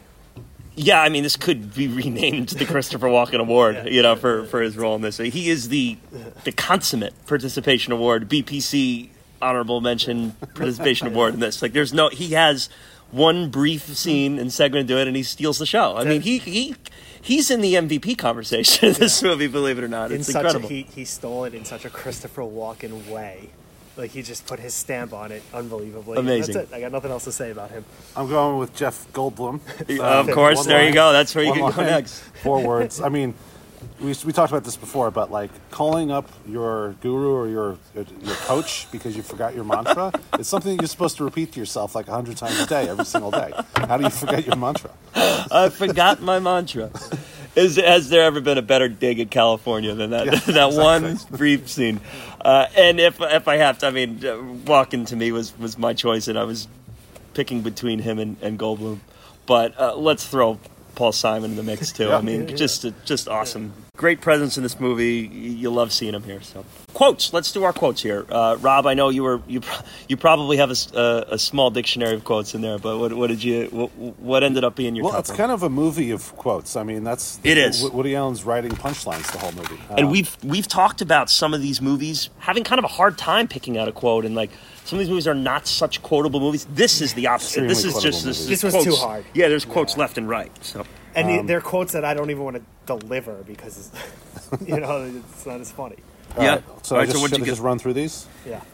Uh, intellectuals can prove that you can be absolutely brilliant but have no idea what's going on, which is, he says, when his ex wife has no idea why he finds basketball appealing, and she's obviously very intelligent. Why do you, and then he kind of makes a move on her, and she says that, like, his, he's using sex as a, uh, like, revenge tool against, uh, like, the, her culture of people, and he says, why do you always reduce my animal urges to psychoanalytic categories? um, don't knock masturbation. It's sex with someone I love. yeah, uh, classic, classic. It's yeah about Hollywood. It's so clean out here. Yeah, it's because they don't throw their garbage away. They make it into television shows. Uh, Had that one on my list too. I like when he goes over to kill the spider for Diane Keaton, and he says, "Darling, don't worry. I've been killing spiders since I was 30." Fantastic. And I heard that um, he's talking about journalism he doesn't like. He's, I heard the commentary and dissent merged f- into form dysentery. That's great. Oz, what did you what did you settle on? Sure. My line's uh, he actually drops it twice, and it's a copy from a uh, Groucho Marx, and it's uh, it's about you know he he doesn't want to be a part of a club that would have him as a member. He drops in the beginning, and then somewhere again, like in the middle uh, beginning of the movie, and it just shows his his how, how he's just so. Uh, just down on himself, and that's his humor, and that's how he, he gets through life. And that's kind of the thesis statement of Yeah. this movie. And this is a movie that's pretty much built around a famous quote. So it's kind of that's that's uh, that's a great choice. I I I went with when he's he sees the the happy, good looking couple, and he's like, "How are you? How are you making this work?" And she goes, "Well, I'm I'm very shallow and empty, and have no ideas and nothing interesting to say." And he goes, "And I'm the exact same way." And Woody Allen goes, "Oh, so you, you figured something out here. You figured something out amongst yourselves. Okay, all right, that makes sense to me." So a little bit of a tricky one here. Scene of the movie. What was if you if if you're leaving Annie Hall? What's the one scene that kind of sticks with you that, that you you'd highlight here? The most memorable is when they first met and they're up on the roof um, talking to each other, but there were the subtitles of their mental uh, conversation that they were having, and and uh, I think it, it is a really cool way to tell a story. A, but also for the characters, it shows how like almost damaged they are that they can't come out and say what they really mean to each other. They both were interested in each other. They were just making real small talk, but in their head they were like, oh, "I'm not good enough for this." But both both uh, Alvy and Annie were like, "Um, you know." He, he or she won't like this about me, and he or she won't like this about me. And they did the same thing on the, the breakup, but I have it as the first time around when they're talking to each other when they first met on the roof. Yeah, that's a that's a great choice. Rob, Rob, what'd you have there for seeing the movie? Uh, I like the LA party at Paul Simon's house. Um, Okay. Not only is it, it in and of itself really funny because of how they're making fun of LA, but also really important in the movie. It- It's like that's the point at which like she's going to keep growing and he's not going to be able to move on. So it's really like kind of the um, high water mark. I mean, I, I love the lobster scene. Uh, that to me is the one part that stuck with me the most. But I, my my choice is the the long shot uh, line to the movie theater. You know, of of the guy annoying him behind him, and then him him introducing him to the Canadian philosopher, and and just uh, just fantastic to me. Like I. I to me, that's that's says everything you need to know about Annie Hall right in a little a That's little it. moment there. Right So- off the bat. um, Time Machine recast. So we take any actor, any point of their career, any actor or actress from any point of their career, we put them in the DeLorean, we put them in the hot tub time machine, we send them from Al's Diner straight to this movie. Where are we at here? All right, so Oz, you're ready? Here we go. I, I was tempted to to recast uh, fucking Max slash Rob, whatever Okay. they're they're calling each other. I don't want to change the movie though. You know, I don't want this movie to change. So I'm going to recast uh, Grandma uh, Hall, okay. and she's going to be the grandma from Wedding Crashers. But Wow, give her a- Grammy Hall. we're going to give her a couple lines to to, to take some shots at uh, at Alvy. Okay, I love it. I love it. Fantastic. That's great. And I'll go next because I picked the same character. I'm also recasting Grammy Hall. They, they they tease Grammy Hall. They get you, and they just see this little old lady. I wanted Yeah. Grammy Hall to have a little teeth. So I picked one of the best grandmas in the history of television filmmaking. And that is Nancy Marchand. You better know her as Tony Soprano's mom Oh, from The. Sopranos. You win. I want her coming in hot. Just- and breaking him down. What bigger nightmare is seeing Tony's mom? It's all a big nothing. Just coming- edit, coming edit, in hot. edit mine out. Move on. So that was my Grammy Hall recast. Rob, we you haven't been in, in, in the mix here for these recasts in a while. I'm interested to see where you're going here. What, Well, where's where's your time just machine to, just to comment on on um, on Greg's, if you wanted to recast Rob slash Max, you know when how Jason Sudeikis does the assholes character, Yeah. just chewing gum and like, yeah, hey babe, yeah, just kind of like not really thinking too deep about Yeah. anything. That that might fit in there. I'm but- just worried about that becoming like a funny person in the movie. I don't know. Is that Fair enough. necessary? But like, well yeah, then, that's, that's, then you're you're definitely right. not going to like my next choice. Okay. Um, and I, I actually I might be asked to leave after I show this one. Well, I mean, the, the bar has been set very high. I mean, you were on the podcast where Artie recast the host of the Slumdog Millionaire with Steve Harvey. So uh, Yeah, yeah, that's we're in the same recording recast. spot where Nicola put Shrek into Braveheart. So I think I, I think this that is you're safe zone, yeah, Rob. it's going to be hard for you to break ground here. But hey, let's see what you do. I know I know how much you guys both love Diane Keaton's performance in Okay. this. Oh, recasting All right, the all MVP. right. Yeah, this is a this is a, a tough move here. with the character of Elaine from Seinfeld in that Come on. Ju- Julia Putting Julia, Lee Dreyfus in as, as Annie Hall. Yeah.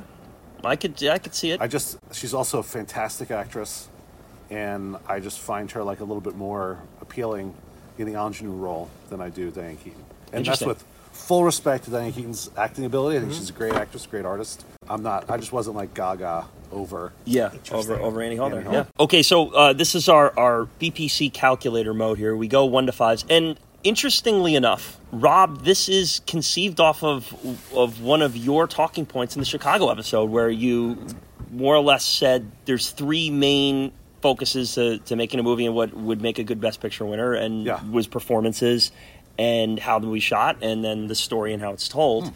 And that kind of got us to thinking, all right, let's come up with a little rating system. And believe it or not, you have not been on an episode yet to use this system, though. So this is your first time in the crack here. So we go one to five. One is the lowest uh, tier. Five is the highest tier. Five is our give them the Oscar award winning tier. No, no question about it. Four is we'll go that with that nominee, but I'm okay with a nominee without a win. Three is okay. admirable, but I, I don't think it deserves an award. Two is um, no, no, and one is why have we been having this conversation? So, one to five performances in Annie Hall. Oz, you go first. Uh, it's a five. All the reasons stated before, whether it's Woody, um, and what what I believe Diane Keaton did, and even the the heat checks of uh, of uh, Goldblum and uh, and Walken. This is uh, And this Simon. is- and Paul, yes, Yeah. Paul Simon. I keep And forgetting Simon. Paul Simon. How could I? I mean, this is a this is a five. Great. Yeah, performances. I'm gonna go five as well. Wow. Well, actually, no. In my my original ranking, You just recasted the uh, Yeah. the main. The that's true. I'm gonna go four. I mean, we're talking just purely on performances, and I'm gonna rank this against like Russell Crowe and Gladiator. I don't know that it's n- no doubt given the acting It's like fair. uh, award.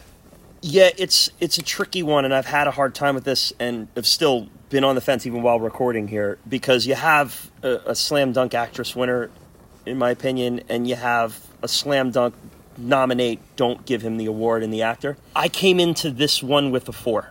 I think I've been talked into a five, and oh, I wow. think that the Mission accomplished. I think that the reasons are Oz what your your what you said about Diane Keaton 100%. Those little supporting roles are just they're just they're better than they're better than almost every movie in this list of just far as like giving such a small sliver of the pie and just delivering a whole fucking slice. Like, you know, it's just it's great. And uh Walken, Goldblum, Simon, just so so good. I'm, I'm I'm going to go soft five. This would be we don't allow the halves. Yes, we don't yeah, allow four and a half. four and a know half. at Braveheart This would be the let the- consummate do four and a a half. half. But I, I will I will go five here with that. So how the next section is how the movie's shot, how it's presented on screen, all the visuals, everything visual coming behind it. One to five. Rob, I'll have you go first. So this is the lowest number of the of the categories for me. It's uh, three, and it's just because it did feel a little bit gimmicky at some some points. Some of the choices made using the cartoon, breaking the fourth wall, um, you know, some of the split screen stuff. Is it, it was, was it effective? Yeah, maybe, but it all of it together seemed a little bit gimmicky. Okay. Yeah, and that's that's fair. Yeah, That's fair. And I, I essentially agree with Rob. My rating is a four, a little bit higher, but the reasoning is is why I'm not. You know, I, was, I really wanted to give it a, a, a five, but I, what Rob said, it I think, is exactly right. That it did feel gimmicky at times, and you know, we're gonna have to address the movie that it's up against in, in Star Wars when we're talking Right. about how it's shot. Um, and if you have a movie lined up that year and it, it probably doesn't meet the movie that it's up against that year, how could I really give it a five as much as Yeah. I want to. So I'm going to give it a, a, a four. A four. Okay. Yeah. And I mean, the Academy essentially agreed with you, Rob. They did not nominate it for cinematography uh, or anything visual or audio or even film editing. So I mean, they were on that that three that three slot. I am going to give this one a five. Um, it's the cinematographer of The Godfather. I mean, this movie is not put together by a JV team here. This is a, a masterfully made film. I think that the gimmicky stuff is gimmicky in retrospect, and that's of course we're watching all these movies in retrospect. But I think that it, that that sort of stuff has been abused by amateur filmmakers since then, and that makes that hurts how this one comes off a little bit. Yeah. Every moment where they did that, and I relived this rewatch, I just had a smile on my face and, and dug the, the whole Snow White thing, the subtitles, the Annie Hall leaving her body while she's having sex, stuff like it's just they definitely threw the kitchen sink at us, but uh, I, it worked for me. Yeah. So uh, it's a five. It's a yeah, five the fourth wall stuff is, has been abused, I think, as as Oh, oh, yes. more Oh, so yes. than, than at that time. But I'd like to, I'd like to kind of like, what is the history of the breaking the fourth wall? Like, were they doing like, what were the examples of this in the 40s, 50s, and 60s before this? I don't know. So I'm wondering if this is early in the process, but hmm. it's definitely been, it's definitely Sure. been abused recently. And the final, the final category here is the stories, the themes, how they're told. I'll go first on this one. This is going to be a five, five, fiver for me. I've given out a few of those here, season two, so I, I don't want to, you know, make it sound like I'm a soft critic here. but I do think and I do believe that every movie I've given a five five five to warrants it in the in the spirit of what we're doing here. I think that the fact that this movie is is still so applicable and so relatable in 2020. Everybody who's lived a normal life has gone through a relationship and a breakup and has dealt with the things that they're talking about here in this one and it's just it's impressive to make a movie in the 70s that snap of the finger you can just plug into someone's life in 2021 and just say, yeah, okay, I've dealt with this before, I deal with this, and, and not have it feel old and dated. It's It takes a vision to do that, and I thought they nailed it here. And I think the themes here relationships looking back on relationships reality reality versus perception and and what happened versus how it happened to how you remember it it's i think it's great i i, I think that they nailed the themes here with this rob Yeah, I agree with uh, the five. Yeah, definitely how relatable it is, how it stands the test of time, like you just said, and how like smooth and seamless um, just the the pacing of their, their relationship is. Um, it's not like another rom com where it's so formulaic and you can see it coming from a mile away. Like she's outgrowing him, and like that's just why it, uh, it ends up not working. And also the the fact that they were able to end the movie without, like I said before, the classic "let's kiss and fall in love and get married and live happily Great. ever after" thing. Yeah, so I'm with you on that. Yeah, uh, I have a, a five as well. Um, easy five. Movie applies. These themes apply in 1950, in 2000, and they'll probably still apply in 2050. So Yeah. that's it. I mean, if, if that's not a five, I don't I don't know what is. as long as people are interacting That's it, and, and yeah. involved with each other this will happen So so, these humans want to hang out with each other. This this is a five. so rob a, a four three five for you Yeah. oz a Five, five four, four five and i went and i i came in here with a four five five and was talking to a five five I so, and- and where do you think this ends up in this in the one to 92 Yeah. does, does it does it break the top 25 So I did it in thirds, and I was like looking at it as um, the movies I've seen that, that you guys have done so far, um, and I have it at the very the very end of the top third at like 33, 34. That's where I have this. I think that's fair. Rob, any thoughts on, on yeah, where this I'll one? use my ranking system that that got me on the uh, Slumdog Millionaire podcast, which is three classifications of Oscar winners. One, hell yeah, I'm glad it won. Two, oh, yeah, I guess that's a great movie or whatever. I'm not into it, but I can see how people like it. And three, hell no. The infamous eye bullshit. roll. Yeah. Yeah. eye roll. And this is going to be in the hell yeah mm-hmm. category. Hell yeah, yeah, and I'm and I'm with you there Yeah. with that. And for me, I think that this is a this is a top third movie, and I think it's a top twenty five contender. It's just sure. probably below some of the, the the Godfathers of the world, uh, you know. and Yeah, I think that you have to look at this sometimes. Say how many of these movies have actually influenced Yeah. what's going on today, And this one clearly Yeah. has. Yeah. Like it clearly has, and Yeah. a movie like The Godfather clearly has. But yeah, it's definitely a hell yeah. I mean that that's a great way to great way to do Hell it. yeah. And numbers are numbers are hard to, to Yeah. do when you haven't seen them all. You know. Right, yeah. So we have our recommendation section. If you liked Annie Hall, if you just watched Annie Hall, where are you going next? And um, Rob, you've been chopping at the bit on this one. Like you've been, you, I think about five minutes in, you wanted to hop into and say. Yeah. So we're so. Uh, what are you going with your recommendation? So as far as if uh, other other rom coms, especially from like relatively close to this era, uh, when Harry met Sally, if you like Okay. this, you like that another great New York love story. Um, definitely Seinfeld and Curb Your Enthusiasm, the Larry David influence. A couple other ones here, Sex in the City. I think if uh, for the female listeners out there and, and Yeah. guys too, if, if you're you're into that show, single people in New York who. Yeah. You know, are, are dealing with relationships. Louis C.K.'s FX show. You know, it's a guy who's very flawed, as we all know yeah, and it's you know uh, a, a guy kind of struggling with his flaws and, and his relationships once again in New York. yeah, dude, go all all great choices, all great television. I, I love it. Oz, what'd you go? With? I went um, away from the type of humor, the the, the Woody Allen uh, type of humor, the dry humor, and more towards like the out of order breakup movie. A movie called 500 Days of Summer. oh wow, okay. okay. Uh, so additional, Yes, and uh, Gordon Levitt, and it it's one of it's 500 days of their relationship, and it jumps from day 200 to three to 470 and back and forth, and it's not that no spoilers. It, it might not have the the happy rom com. I mean, it is a certainly is a rom com, and it doesn't have the dry sense of humor that you might be looking for. But uh, as a breakup story, an out of order breakup story, I think it's a it's a, uh, an easy watch. so this one I was torn between two, and one I'm going to be. We talked, we teased our top ten movies of of all time, favorite movies of all time, and this is the.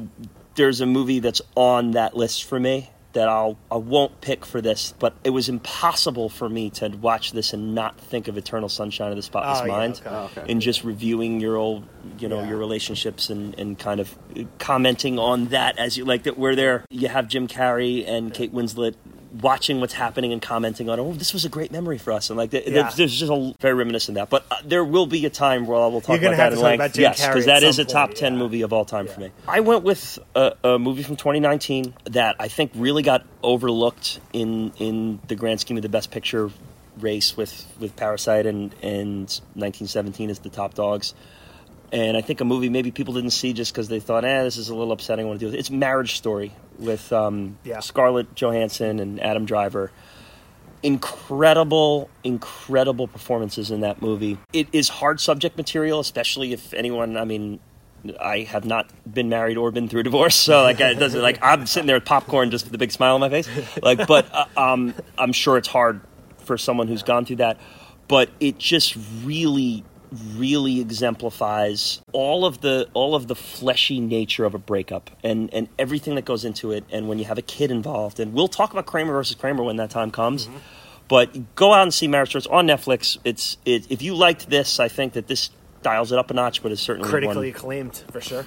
Okay, and as we say in every open here at Best Picture Cast, this is not a who should have won podcast, but we do like to go over the other movies nominated for Best Picture. And you, what is happening? Another, another Again, this is where the glass is broken again, and Grant Z is coming to the ring. Movies gonna talk about.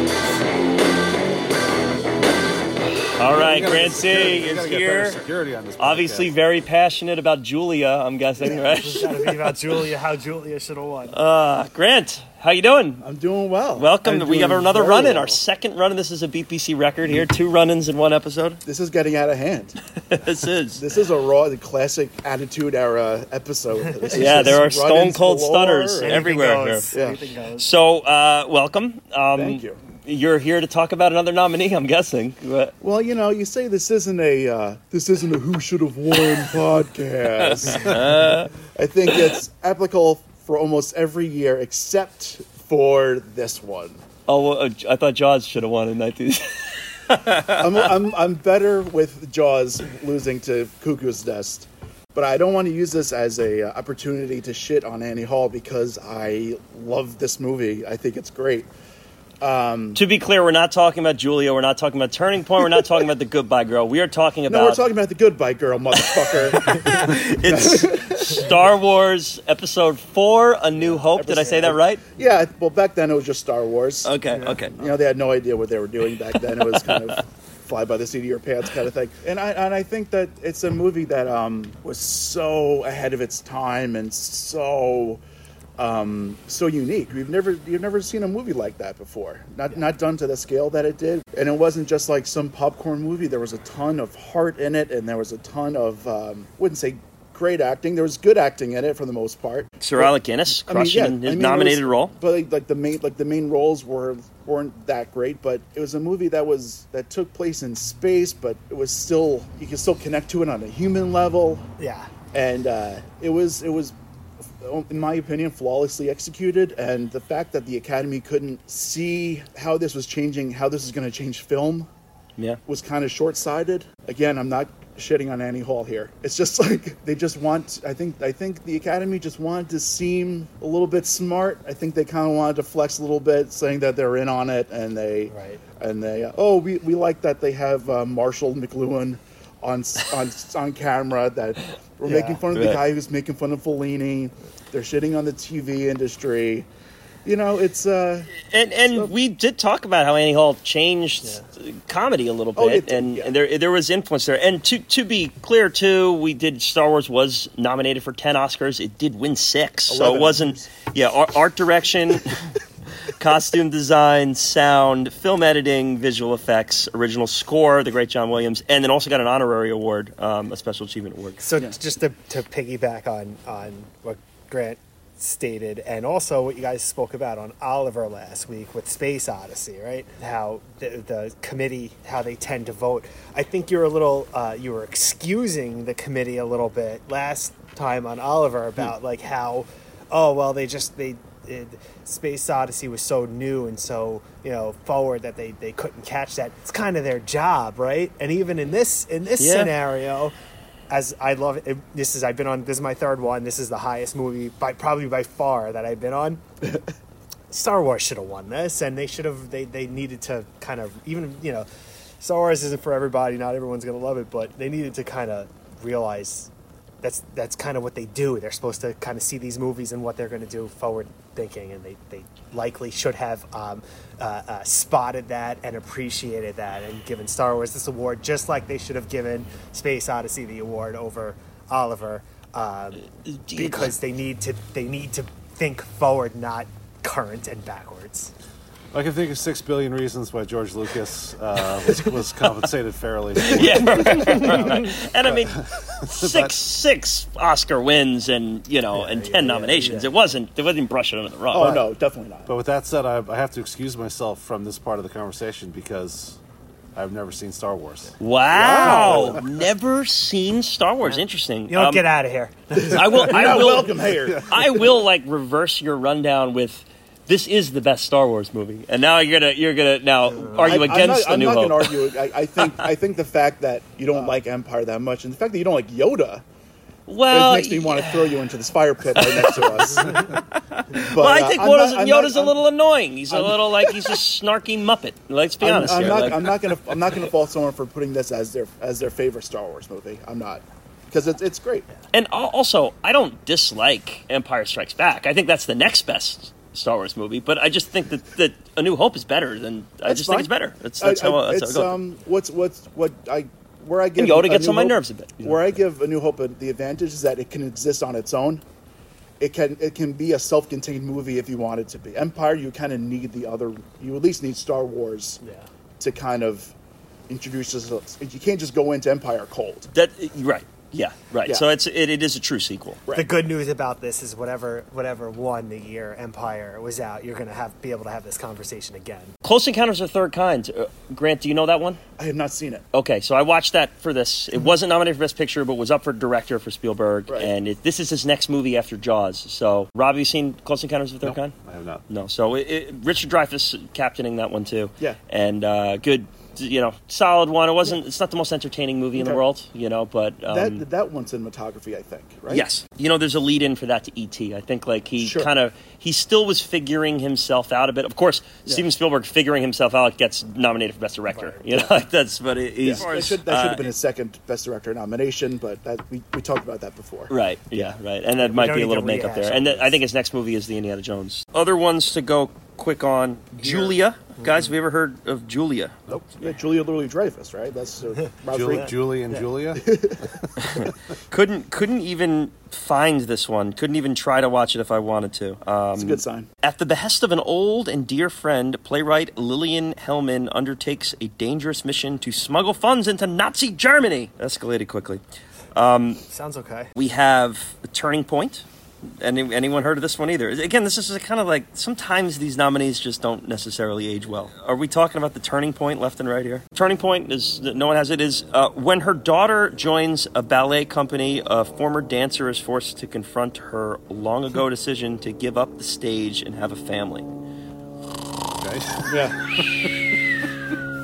A 6.9 on IMDb. It seems like That's we could have we could have slid Close Encounters of the Third Yeah, Kind yeah, into sure, this yeah. one possibly. Goodbye Girl is the other nominee there, and that is the one I watched for this, and that was the uh, the Richard Dreyfuss Best Acting win, a Neil Simon play Okay. that was uh, was put in there. Uh, but before we do that, I do want to, in case anyone, well, Rob, so you need to you can hear the plot of Star Wars because we didn't, you know, you haven't seen it, so I'm going to inform you here. Luke Skywalker joins a Ever heard of him?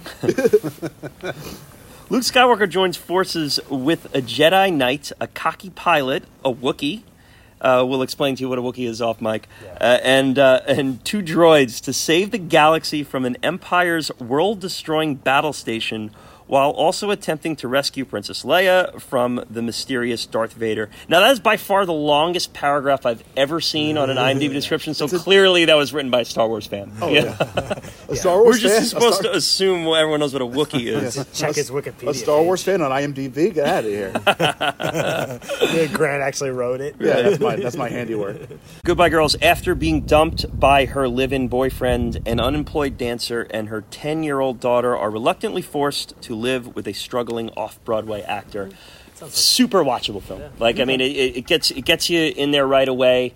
Uh, there's a lot of dated elements of it. It- I don't think it's really when you watch it, you think you're seeing like a Best Picture nominee Right. but uh, a fine performance by Richard Dreyfuss, and um, you know, and I think that plus Close Encounters together, A lot of kind of led into that. Yeah, it's, It's a lot, of Dreyfuss, and uh, I do want to. Uh, John oh, Travolta nominated this year too Oh, for. Saturday Night Fever. Oh, okay. Yeah, so we just shout Good that out him. too. And Grant, before we go, you did want to rattle off your top five comedies. You, you sat here uh, cringing, wanting to jump in every second of the moment w- Oh, when we were man, it saying yours. tough. But you're uh, It was tough. Brutal. all right. So what are- you're counting down from? Uh, you have your My aunt, my Your- yes, honorable your six mention- man out, yeah. I have 13 honorable mentions. right. Oh God, No, Marty. just kidding. Uh, you mentioned Role Models. Um, that movie is super underrated. It's a great movie, and um, it does not get enough love. Um, so I just wanted to throw throw that in there. Nice. My fifth is a is another David Wain movie, uh, Wet Hot American Summer. Mm. Okay. That's got that's what is that like? That's got to be early 2001. Yeah, right. it. Just made it. Just okay. made it. Yeah, so um, I, I, I'll watch that movie every every time it's on. It's great. The other one is a might be the most recent one, and it's uh, Twenty One Jump Street. Oh, okay. Uh, I don't know if I don't know if Channing- you've, I don't know if you've seen that movie. Channing yet. Tatum. haven't seen it. I Heard heard it's Jonah It's Hill. so great. Yeah, I mean it's it's Artie B's a big fan of that one. it's so funny because it's it just, it kind of takes what we know about high school, and it flips it on, flips it on its head. You know, like how like the skinny Jonah Hill in that one. So you get the, the yeah. Well, that's that's how he that's how he first got skinny was for this movie. And then Yeah, they flip. They make Jonah Hill the popular Jonah one. Hill's and like the Channing popular Tatum kid, and the, and the loser. jock and the jock is the Yeah. loser because like no one likes jocks anymore. It's it's kind of like everything flipped. My third one um, is a British movie, uh, Hot Fuzz. I don't know that one. It's a Ed, Simon, Edgar uh, Edgar Wright movie. Simon Pegg and uh, Simon Pegg, yeah. yeah. It's um, it's like their it's Shaun of the Dead for action movies, okay. and it's brilliant. Wow. It's so brilliant. Now I, I did I did remove Anchorman to avoid redundancies, but my top 2 Mm-hmm. are redundancies, but. Um, I love them so much. I don't give a shit. Bring it on, My man. number two is you Superbad. ran in. I My mean, we number gotta two- we gotta deal with you in the ring now. My so. number two is super bad uh, for everything we've mentioned before, and my number one is Step Brothers. Yeah. Cool. fair. Love it. Hey. Love it. Like, I mean, yeah. So it's I'm, a I'm very with very you good there. list. Gentlemen, we've reached the end of another one. Rob, welcome. You know, you- you're, you're back. It was good to have you back. Uh, Back, closing thoughts baby. here. Closing thoughts on Annie Hall is yeah, it's just it's it's amazing to see how influential it is, and it's also kind of wild to watch something like this after you've first seen the stuff that it's influenced. Yes. Yeah. I And, and saw Seinfeld and Curb before I saw this movie, and like, oh wow, it's it is amazing to see uh, how uh, influential it was. fun one to talk about. And you can hear Rob on the Thursday night sales pod. Thursday Night Sales Podcast, wherever you get your podcasts, at TN Sales Pod on Instagram and Twitter. That's it. And uh, I, I was on the episode that dropped uh, just now, and it's a two part episode. So we'll be Two-part we'll be back. the Sales yeah. Awards Part Yeah. Two are coming out next Thursday. I'm going to be listening to it. that very shortly, and I'll report back. Ton of fun stuff. Uh, Oz, closing thoughts here. Nah, Anyhow. great movie. I love this movie. Happy I got to talk about this movie, and uh, it, it's it's a v- it's very high on my list, and we'll see where it lands when I when I see a lot of the other classics that I haven't seen yet. But this is this is uh, this is going to be very highly rated for me. This movie. I'm with you. I had a blast talking about this one as, as we normally do, guys. It was a lot of fun. I'm glad to be a member of this club, whether you guys want me or not. Thank you very much, Grant, for the run in. We Nice. appreciate it. And uh, we'll see you guys next time. There you go. Now I sit by my window and I watch the cars. I fear I'll do some damage one fine day. But I would not be convicted by jury of my peers. Still crazy